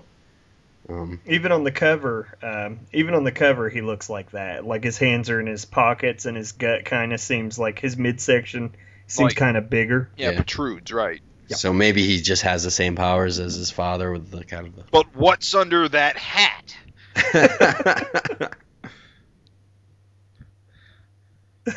A giant octopus beak. Yes. I hope not for his sake. he does always have it on, though. um, I think uh, something uh, Raven talked to me about off the air. Uh, you mentioned that you didn't quickly pick up that Rachel was Inferno. Did not, and it's funny thing to not notice, given the fact that uh, you know clearly these two are together. Later on in the episode, it's made clear that they are a couple. right. However, I tot and the the gap in her teeth. You know, uh, that's one thing about Inferno Junior's uh, female daughter. There, you can see when she talks, she's got the big gap in her tooth. Yeah. And I don't know, just didn't connect the dots. What you didn't connect that Inferno girl was this girl? no. Is that what Yeah, you're I know. It's yeah, it's sort of Alright. a dumb thing to not get, but yeah, I didn't get it. So, um, I don't know if we want to go page by page, but I, I thought it was cool that the opening scene is is in the Rock House Diner. It always makes as a cool backdrop, and Park, Park House Diner is a cool place. yeah, and I like how they're just kind of sitting there spying on uh, Maxine and Malcolm Dragon, and you know, just having typical like teenager banter is pretty cool. It's kind of neat how they, they sit nearby and nobody recognizes them, but that just means that they no one cares. Or they Just really haven't done anything, you know, Right. as criminals yet, so they're not well known. Um, obviously, And um, Malcolm. there's not well they're not like freaks you know like uh, with obvious like freakish appearance like open face junior That's Right. true. Yeah, yeah. Yeah, I, I think I commented also off the air that Rachel's pretty lucky that she's not on fire all the time. Yeah, yeah. Well, in, but also back in the day, like the Rock House Diner, it, you know, and other appearances used to be just filled with freaks. Yeah, I, Seems I always kind of think of Rockhouse Diner as like the great melting pot of Chicago, where normal people and freaks kind of coexist. Yeah, you don't really see that though anymore. It seems like in the you know past issues, it's been pretty much of human population. I don't know if that's Yeah. intentional or what. you gotta think it's a pretty chill place though with the twins like webbing each other in the face Yeah, That's just true. running around the, the the restaurant. It's a cool Seems a little, little touch. inappropriate in front of customers. that's good that's good really subtle like ultra subtle like uh, sequential storytelling because they're the twins are you know like you said in front of customers and everybody just you know giving the old vag web and uh then in the next panel you know they're getting chased by their mom it's, it's just kind of like i said it's subtle but it's nice Yeah, yeah. Um, I like uh, the scene that follows this, where you get the claw returns, and you know, poor Thunderhead is uh, his lackey still, and he's in some kind of like looks like some kind of like medieval supervillain type hideout. In Michigan. well, you don't know where they are, you know. It doesn't really. It doesn't say. it doesn't suppose it seem doesn't. to be very it's across the lake. They're in Canada. Well, I, I It- it know. There's medieval Canada castles in Canada. in the scene following this, not to jump ahead, but Daredevil explains how he's got hidden fortresses all over the the world. The world. So you don't Yeah. really know who, who knows where they are. I, I you know, I did want to add what's so great. It's so it was one of the things as a, a listener to the show I was dying to jump in and say, but the, he's really working that angle where you know in this book villains tend to be a little bit dimensional. They seem to tend to have character and personality and whatnot. yeah, Right. Here we see the claw, and and, you know Thunderhead and the claw's banter is always about how the Claw is so one dimensional, Right, right. like old old school villainy. He's like old school to- Doctor Doom, like bent on world domination. Yeah, even though that doesn't really mean anything, you know, dominating the world. Yeah, like okay, so what? I'm wondering what's what he's uh, growing in those tubes. He says he's hatching an army. Mutants. Daredevil says it on the other page. He's uh, it, and it's funny you bring it up, and I'm thinking about this way, Tom Raven, but but it's uh, it's funny because he is a villain from, you know, the World War II era type. That you know, all those old school comics have those kind of over the top villains, and he totally plays that role now, and it's like he's outdated in this like modern superhero world, where he you know just, what he is, right? What's that? He's e- he's evil Captain America. He's a man out of time, only he's utterly evil. yeah I yeah, think you mean he's he's Doctor Evil. Yeah, exactly. He's like a Doctor. Evil. Like like it's kind of funny in a way. Like he's totally out of time, out of his time, and he's it's almost laughable of like what he wants to do. Yeah, and, and it's funny because Thunderhead even too. He's like, you know, you got killed trying to do this in the past. Didn't that teach you a thing? And like, you just get smacked for bringing up a perfectly logical point. Yeah, silence. The claw will tolerate no insolence. So, yeah, that's it's just uh, you know, it's it's a cool angle. I like the fact uh, that uh, you know, here's this guy who grows big, has laser vision, can grow mutants, has hideouts everywhere, and It's That totally old Evil school. thing. Yeah, yeah, and I not mean- really like uh, the villains in this book typically. yeah. I mean, it's and, just and maybe that'll give maybe that'll give him the edge. Maybe no one knows how to deal with someone who's just so single-minded. Yeah. You know, like secret fortresses all over the world. It's like, and they, it, it- looks like a castle. You know, it's like typical like old school villain. I'm stoked. I I, I like it. I, I like his appear- his inclusion in the book is funny because he's so old, but it's something really new for this book. So Right, right. I, I'm really interested to see what his his mutant army is going to look like. the how, uglies. How awesome is it? Is that first panel on the next page with Dart? Very. Yeah, I'm uh, happy to see her back in the book. I love this new version of Dart, like this kind of super villain, Yeah, and she's totally kind of like stalking Daredevil in a way. Like, right.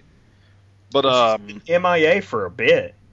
yeah, last time we saw her, we saw her in the backup where she was escaping uh, police custody. That's the Yeah. last time we saw her. So we see her hiding in the in the bushes, kind of. Well, that's kind of thing. She's not really hiding. I. That's kind of the funny thing about this whole scene is that she's just standing there, and from where she's standing, you got to wonder how no one can see her. Well, I, I kind of feel like she's. I think it's trying to portray that she's just standing in the shadows. So she's like, she's she's like a ninja. So Yeah, I don't think she's just standing there. I think she's kind of blending in with the trees and I mean, I, I mean, I in her big get silver that. outfit. But right, right. But you see, like the last panel where she's silhouetted yeah, hmm in the in the trees. It's just it, it- just where everyone's standing. I mean, Malcolm can't see her because his back's turned, but Daredevil and the little wise guys are looking straight at her. I think I think it's of just a little bit of shorthand so that the re- Oh, it is. I mean, it, it most definitely. I- But I just found it sort of humorous Yeah, about how no, obvious she is. and especially with the flat coloring, you can't really. You know, you, you I- can only I'm- do yeah, so that's a- much. Yeah, and I honestly kept thinking she was about to jump out and cut someone in half. I thought that was coming too. Right, right. Was did did- did she ever interact with Malcolm? I don't think she did, did she? I don't think she has a beef with Malcolm. I think it's all about the little wise guy's blood. Which I hate to I'm sorry to jump ahead, but that is like kind of the bombshell like here is for her to learn that their blood gives you immortality. Oh, that's right. She is overhearing this whole conversation. So yeah, that's uh. I didn't. I didn't even think about that fact. I thought she was just standing there because she she stalks Daredevil. I didn't even think about the fact that she learned something new. Yeah, I didn't In this book- either.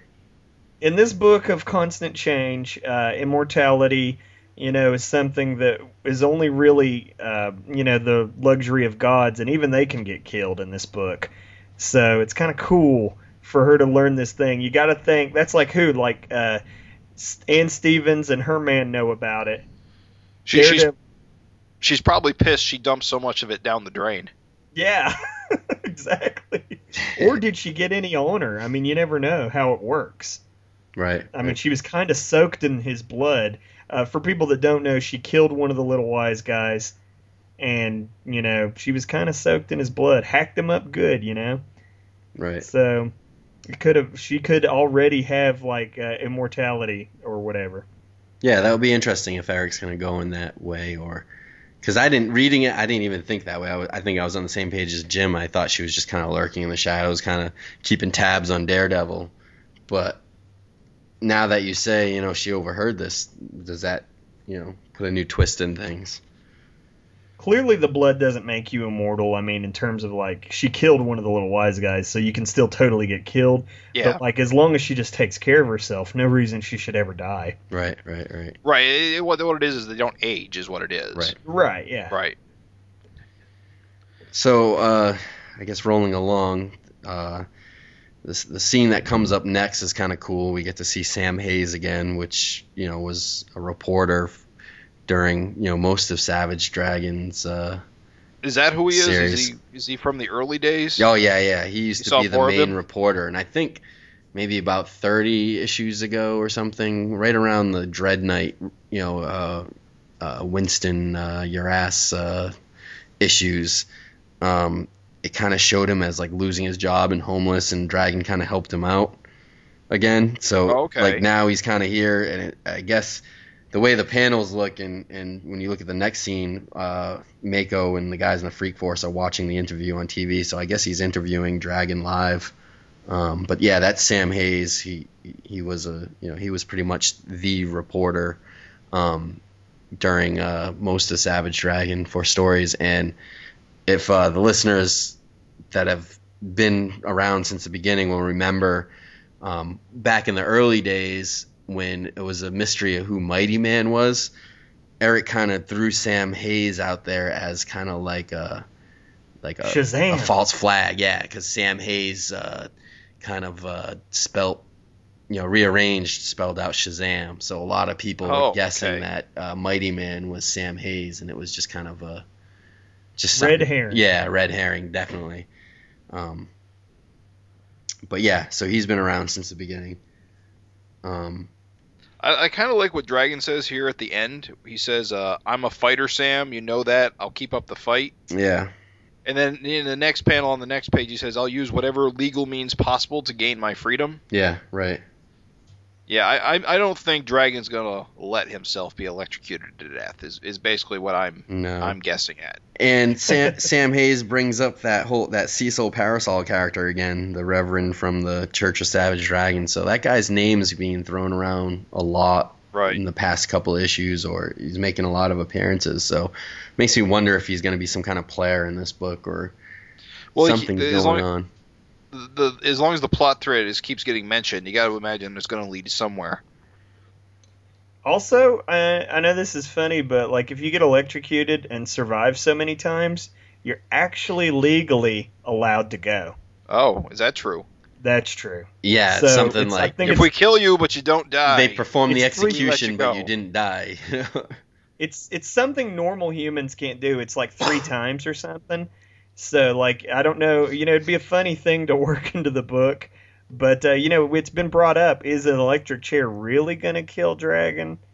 right, right. So we'll see. the next scene's kind of funny. It's uh, you know like Mako watching the live interview in uh, the Freak Outpost, and I love the scenes in the Freak Outpost. I didn't think that it worked so well with the flat coloring because I I like to see like the haze of like the smoke and stuff like that, and I think the coloring really kind of brings that out because the Freak Outpost always is kind of pictured as a real smoky place, and it's it doesn't come out as well. I don't think with the flat colors. Plus the way the TV is, you know, it, it just almost looks like it's some kind of like just window sitting there. It's just it, it just looks a little weird. Um, Yeah. Colors tend to, you know, things like TVs and stuff really kind of make them kind of, you know, the way that they're colored, you can tell what it is. You know, sometimes Erik puts those little thin lines in or something like that that that really differentiates it from like a window or a picture. It's like you can tell it's a TV, but I mean, it's it's a little gripe, but you know, colors when done right make these scenes look a lot better. I think. I'll agree that uh, anything with a background uh, definitely would have benefited from a superior color.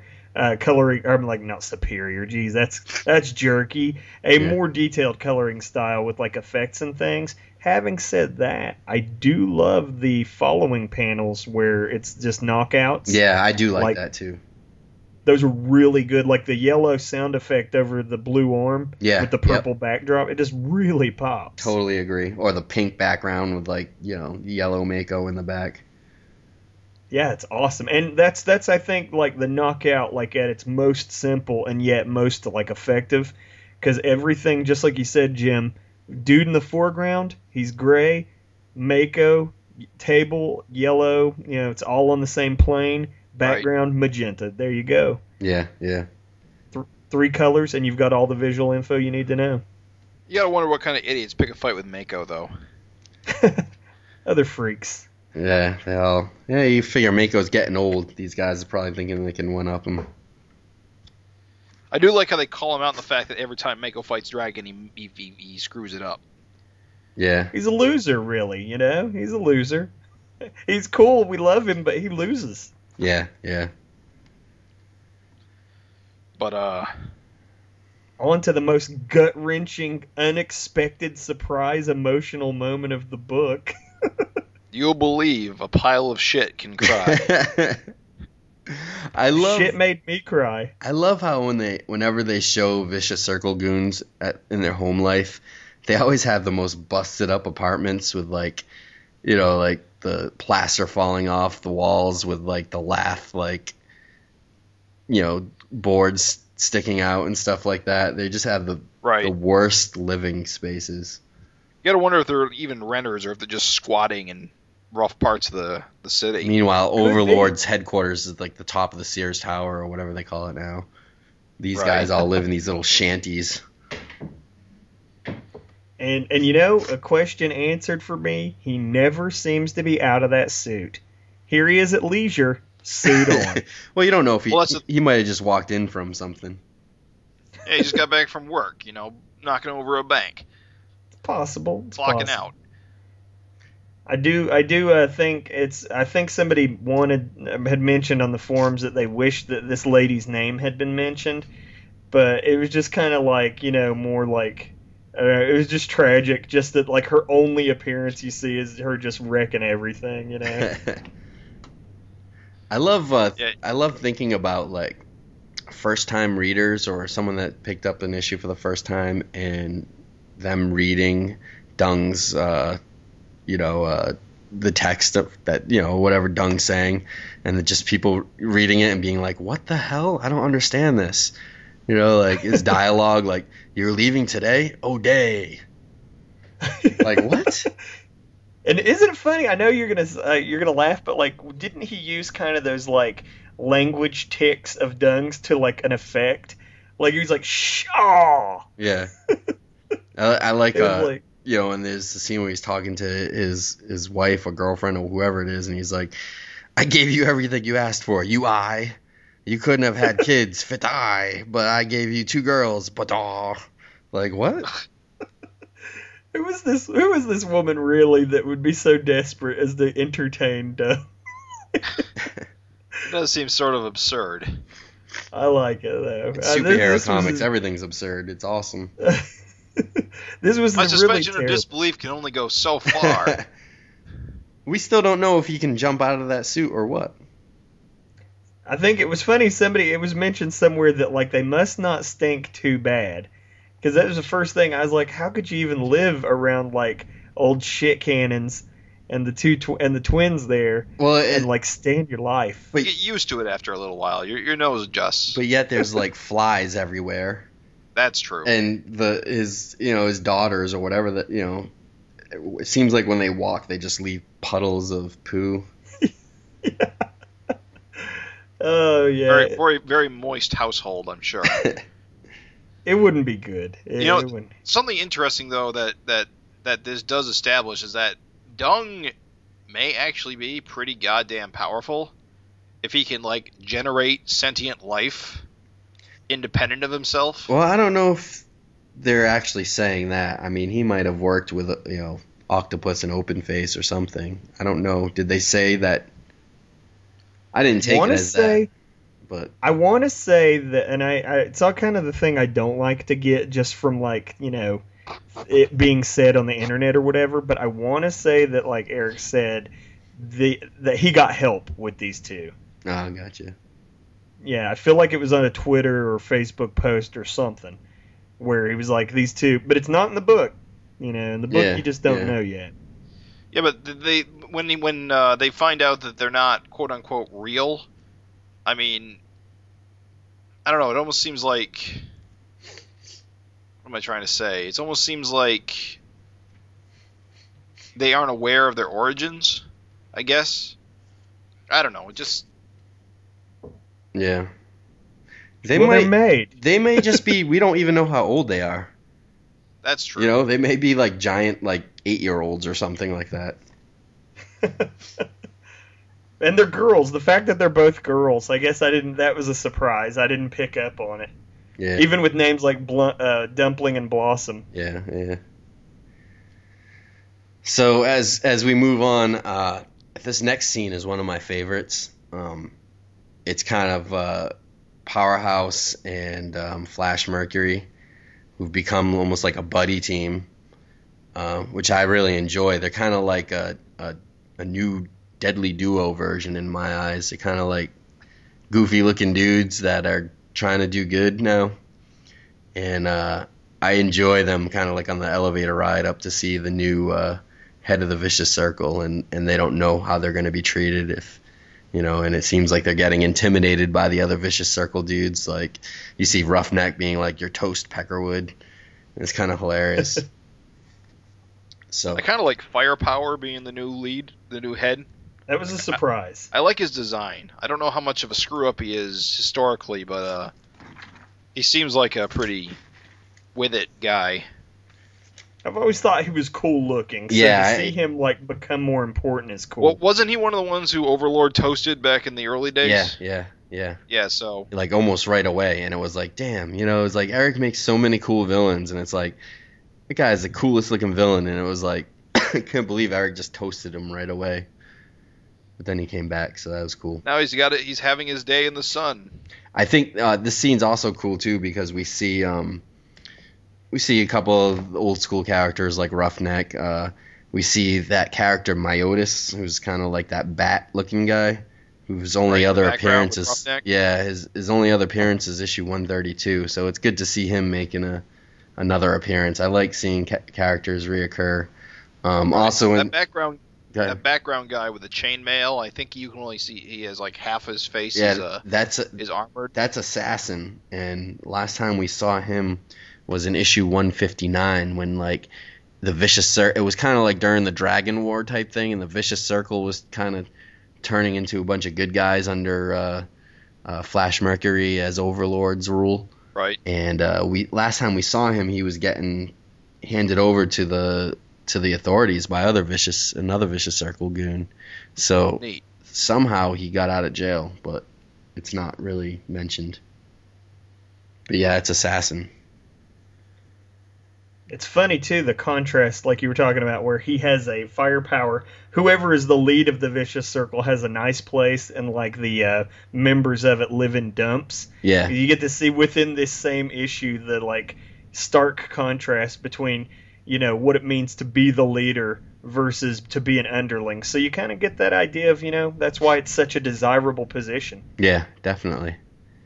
Um, and in the scene, that was pretty cool. You get this kind of like shocking uh, statement by Firepower. It's just like you know he's telling Powerhouse and uh, and Flash Mercury that they have to leave uh, Chicago within 24 hours. I was thinking, wouldn't know, wouldn't it be cool if they headed to D- Detroit and bumped into like the Deadly Duo and they became like a super team? You know, you, what I was going to say is, don't you feel like what what's cool about this is you guys kind of talked about it like the soft reboot.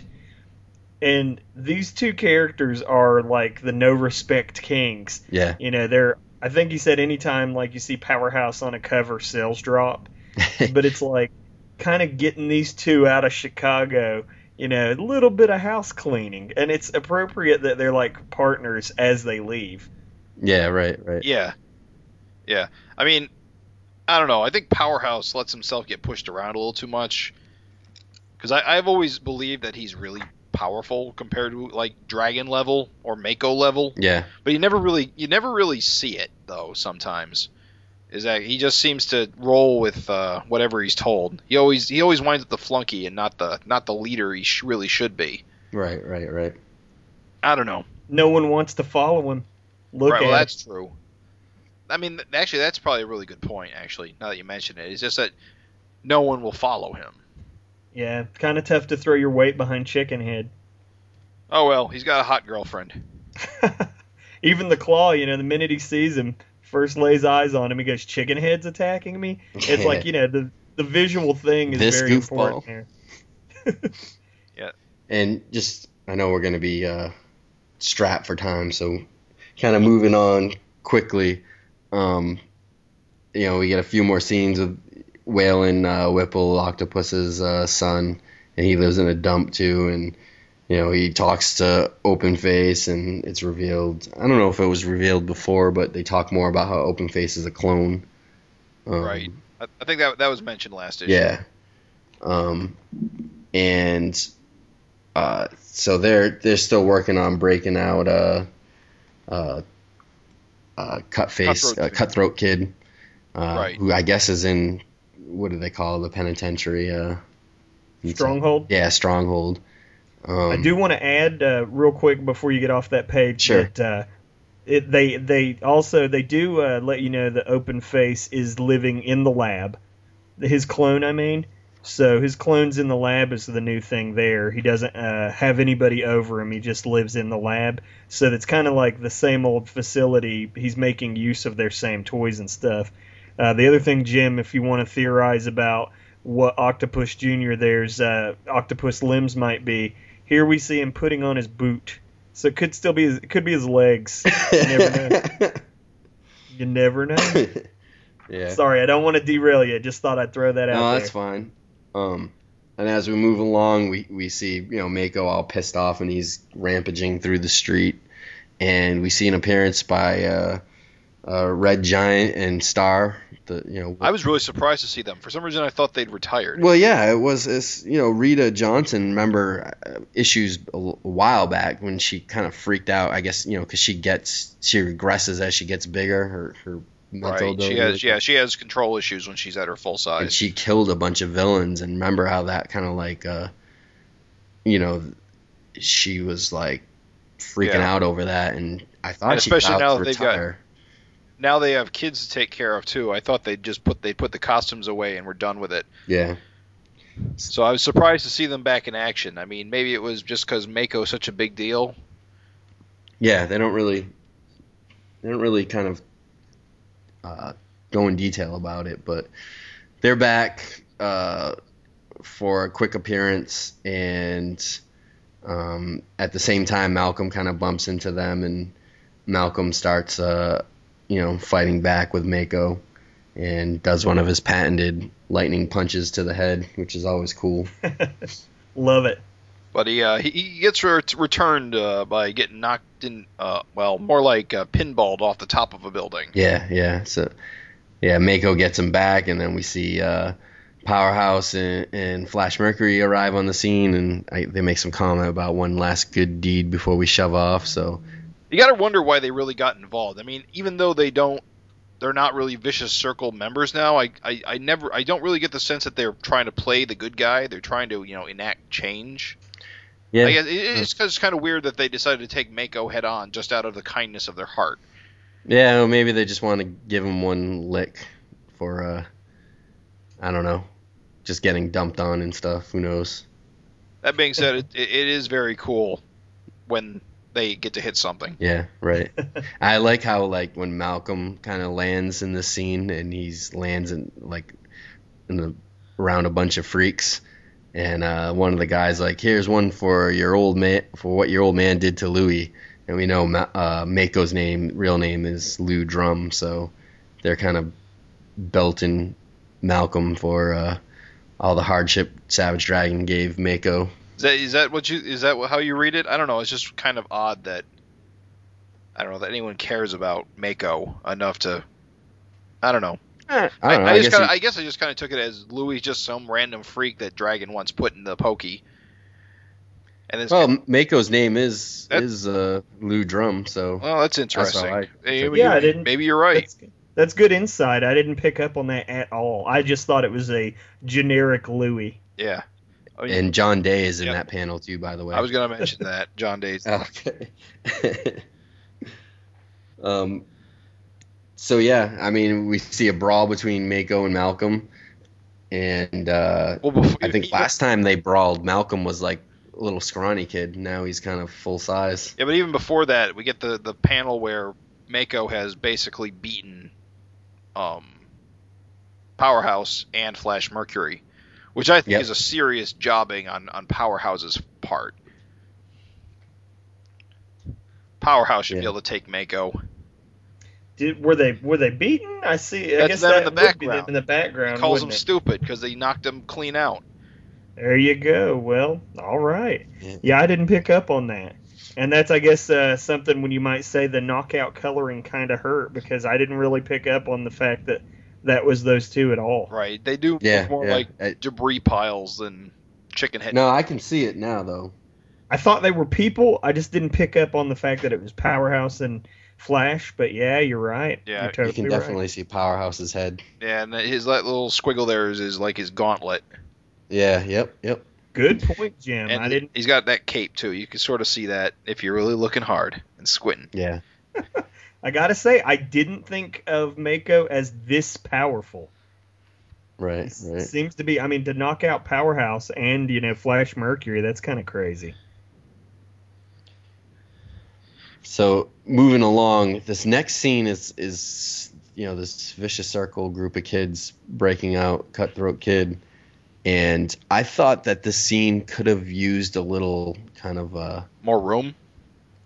either more room or a little more explanation, like a caption on the top saying something like "Meanwhile at the you know Stronghold Penitentiary" or something, because when I'm reading this, the flow almost felt like I felt like they arrived on the scene or something like that for where where they were, you know, Malcolm and Mako were fighting, and they were like at first I'm like, what the hell is going on? It does really But- feel like the two scenes are close together, because Yeah, mostly because I of how quickly Malcolm arrives on the scene.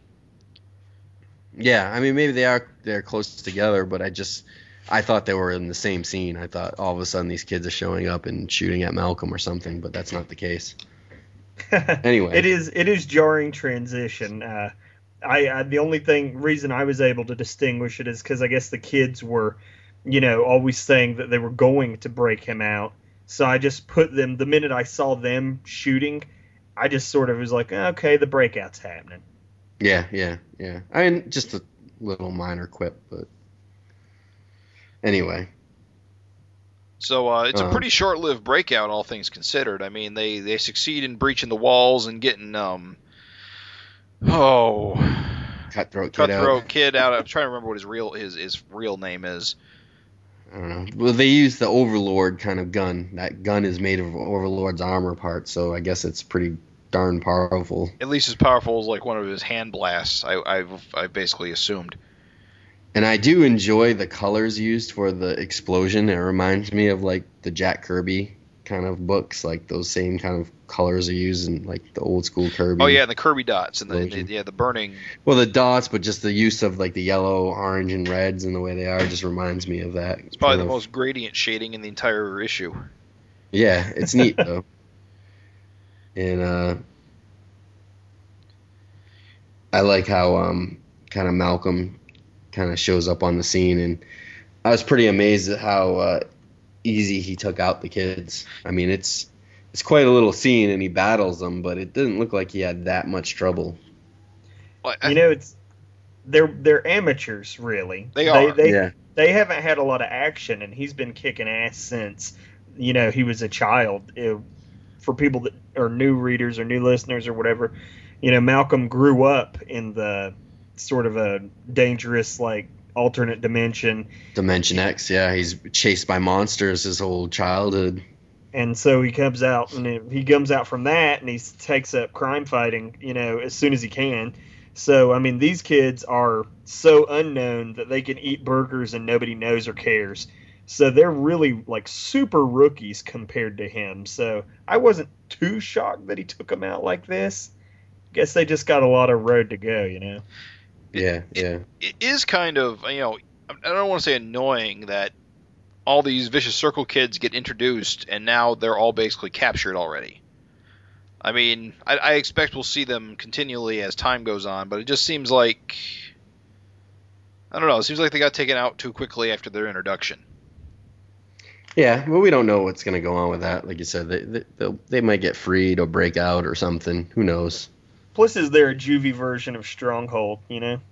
Yeah.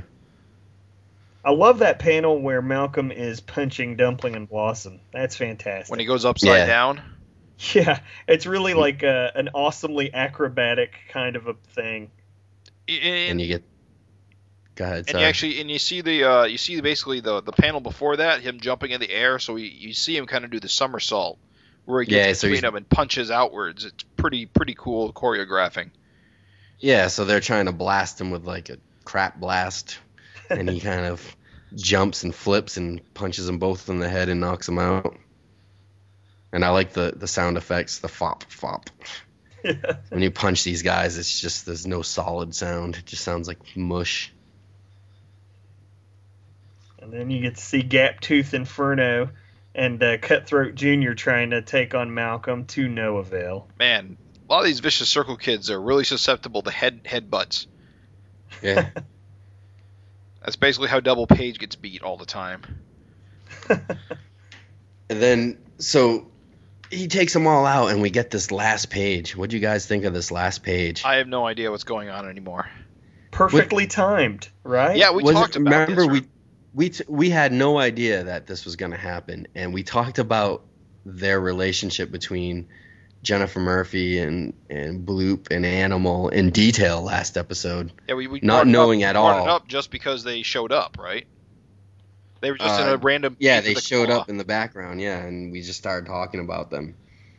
And uh, for the listeners, we'll review it again, but um, there's been there's been hints previously that these two vicious circle members, Bloop and Animal, were brothers to uh, Jennifer Murphy, whose uh, real her maiden name was uh, Jennifer Wilson and there was an issue where um, Dragon was trying to track down Jennifer after she went missing, and he bumped and he found Jennifer's mom, Mrs. Wilson, and she was in like a nursing home, and she was senile, and or she came off as senile, and she started talking about uh, what's their name, Cirrus and uh, Ferris. Ferris and C- Cyril Cyril and Ferris, yeah. who we knew, I think, like those were the names of Animal and Bloop because of uh, Savage Dragon stories from like whatever the 80s that aren't in canon with uh, this new Savage Dragon that Erik did. So all of like like the Megaton, I guess, type Savage Dragon stories or graphic fantasy, I forget which it appeared in, but we knew that Bloop and Animal were called Cyril and Ferris, I believe, from those episodes. So um, we know that stuff's not canon in the new series, but you have to believe that Erik kind of kept their names. So, you know, in, our- in the back of our minds, a lot of people on the boards were making that connection that, you know, Cirrus and uh, that Bloop and, and Animal were related to Jennifer Murphy.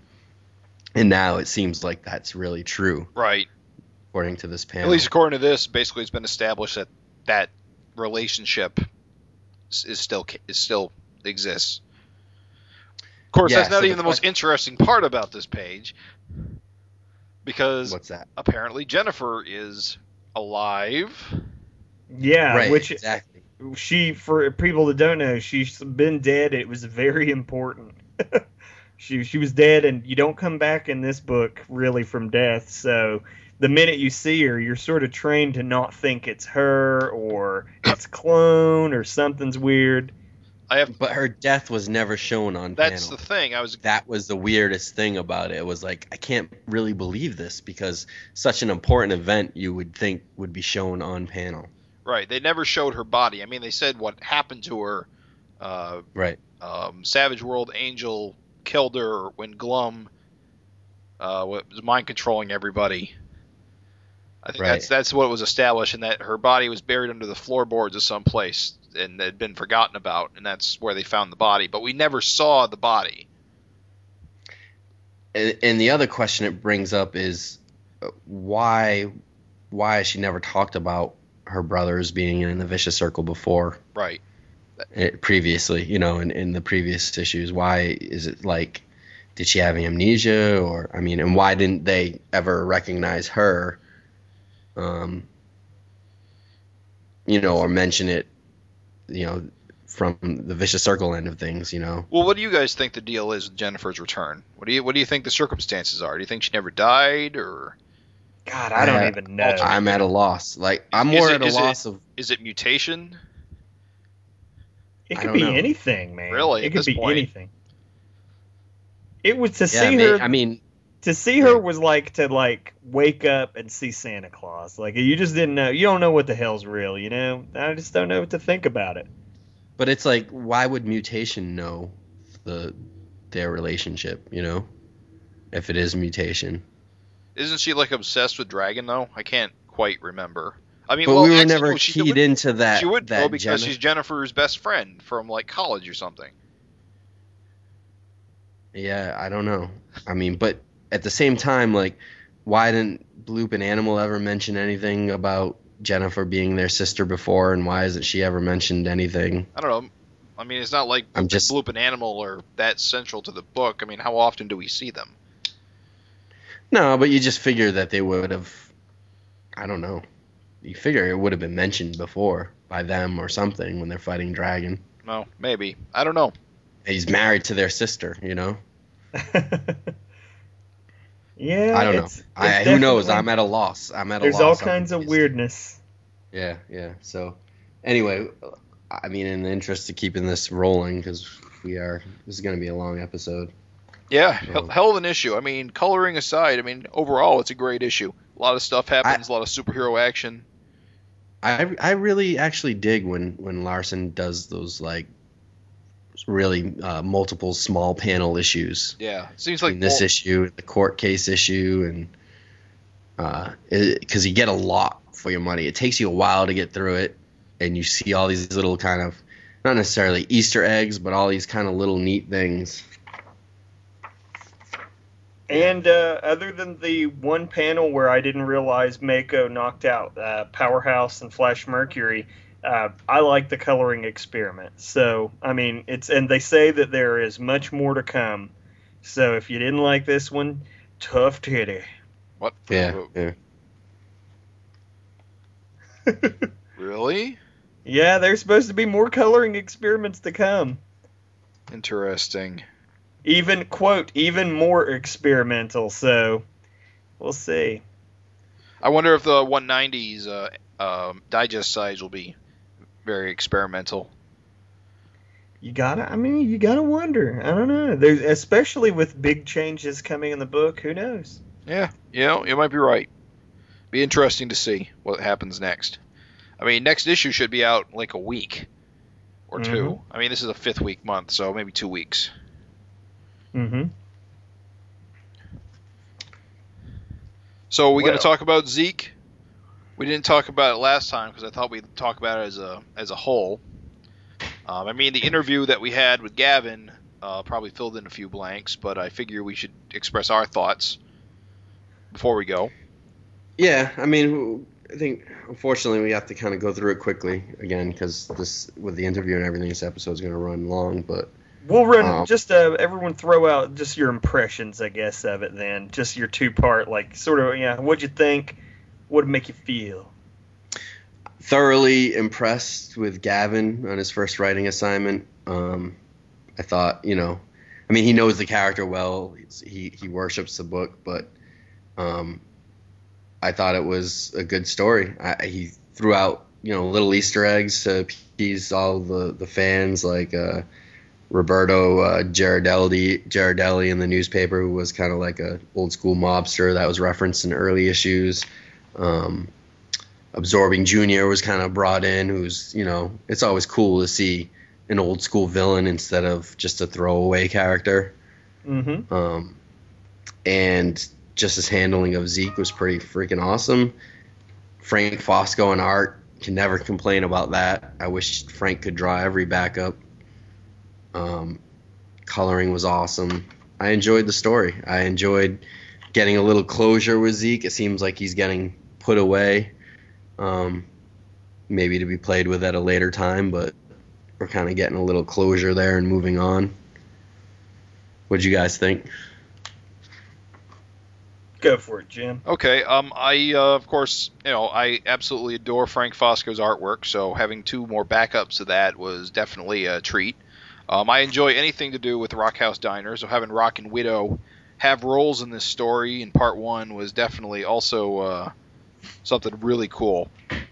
Um, I did feel that the second part uh, concluded far too quickly. I thought the fight took up a lot of space, and it wound up with a very, very pat resolution, I guess. Yeah. It just seemed like it wrapped up in one page, which I felt just kind of cramped things a little bit too much. I also kind of think Absorbing Junior got thrown away a little bit too nonchalantly because he strikes me as an interesting character. So now that he's gone, I miss him. I like what he was trying to do. I mean, presumably he was trying to absorb Zeke's uh, super strength and just be king badass, but uh, didn't work quite out that well.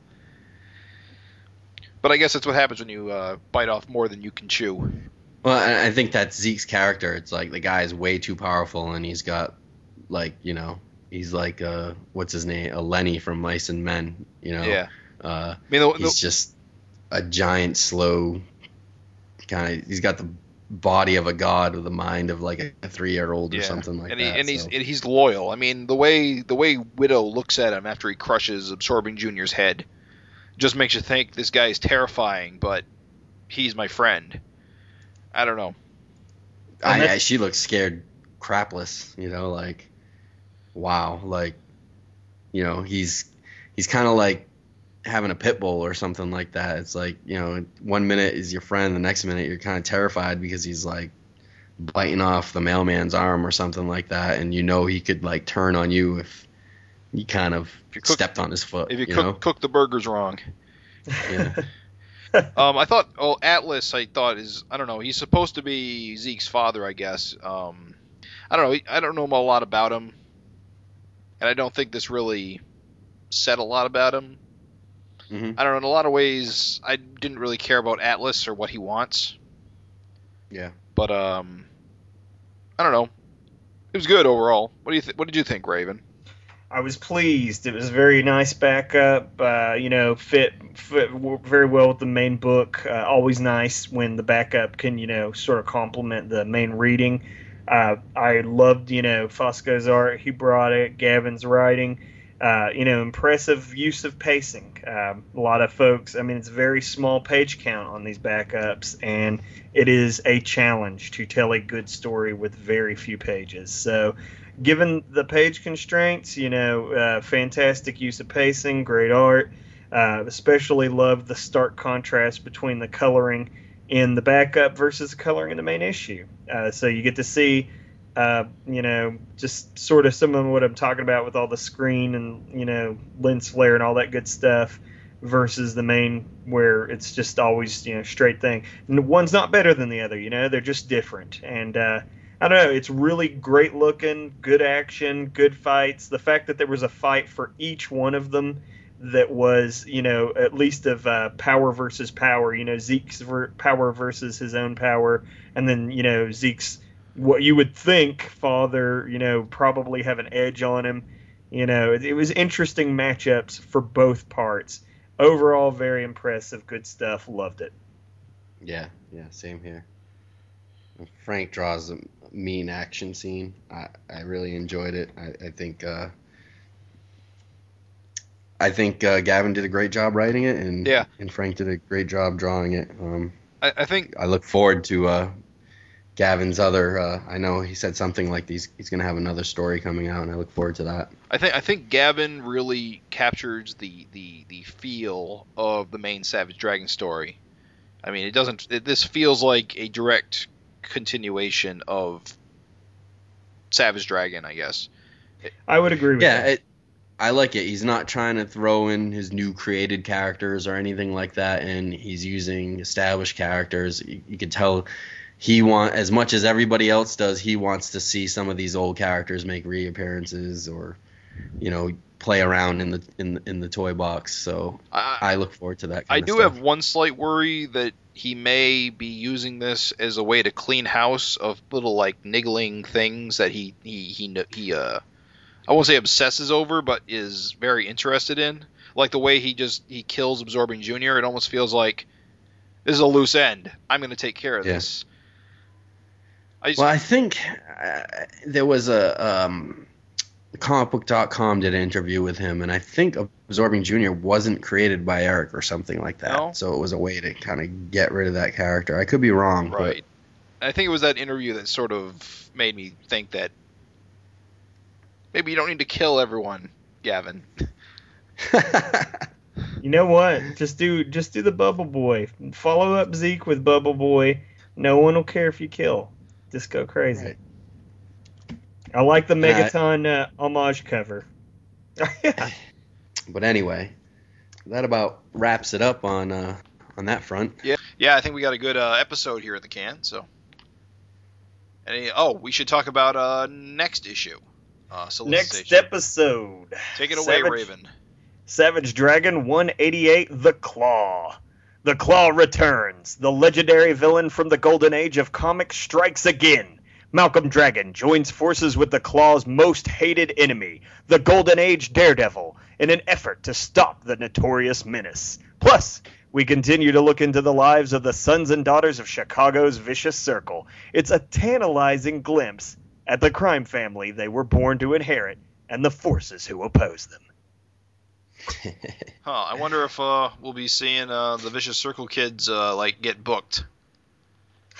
You know, how do you fingerprint uh, shit shit clones? You know, how you do that? How's that work? Something's gonna happen. So I mean, we're gonna learn more about them. So I can't imagine they're just gonna get booked and thrown in jail. So Yeah. I don't know. Loving the insight, loving the insight into the vicious circle's lives. Yeah, I'm digging that too. It definitely, uh, yeah, it's cool.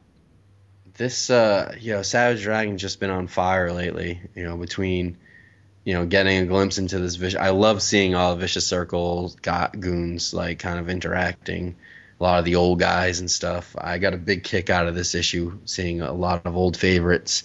Um looking at the solicitations you know after 188 it's like you know every cover's got uh savage dragon on it in his like prison duds and it's like I'm so looking forward to seeing like him in jail and having jailhouse brawls and stuff like that. I am uh, I'm super psyched about Savage Dragon. Yeah, it's like the next like seven issues. There's going to be really, really intense. I think, leading up to the big, the big rebranding, soft launch. It's always cool getting like a new major villain. Claw seems like he's gonna be like the next, you know, Darkseid slash Cyberface slash, you know, Really, I, I don't know. I- Overlord. I, don't know if I like the claw. I mean, conceptually, No. I dig it, and I like what's going on, but I don't know if he's going to become an iconic villain like Cyberface. I don't know. I think that might be. I don't see it. I just I look at it as errors of Savage Dragon by like who he's kind of fighting at the time, and it, it seems like I, I could be wrong, but I mean, I mean, it'd be cool, but I, it but seems like he, he'll be a new reoccurring kind of major baddie. I don't know. I don't want to go too much into it, but I kind of have the same issue I have with Daredevil, and just that they're not Savage Dragon characters. I don't know. I don't know. I just I guess I don't. I don't know. Feel them the way I do with certain other characters that have come out of the book. Right, right. I don't know. I can see that too. You will. You will. you will. Give it time. You will believe. All right. So anyway, yeah. yeah. Um, just to remind you guys, send us your questions, comments, suggestions, hate mail. Um, at Fan Savage, mail. Fan mail, hate mail. Uh, you can reach us at Savage Fincast dot, uh, savagefincast at gmail.com. Um, don't forget to answer our trivia. I'll have a, another uh, prize or prize pack for the first uh, winning uh, answer for our trivia. So again, that's savagefincast at gmail.com. We look forward to hearing from you. Um, so yeah, good show, guys. Have a good one. Thanks a lot. Check you later. The Savage Fincast is a part of the Gutter Trash Network and the Image Addiction family of podcasts and can be found at either fincast.guttertrash.net or imageaddiction.net.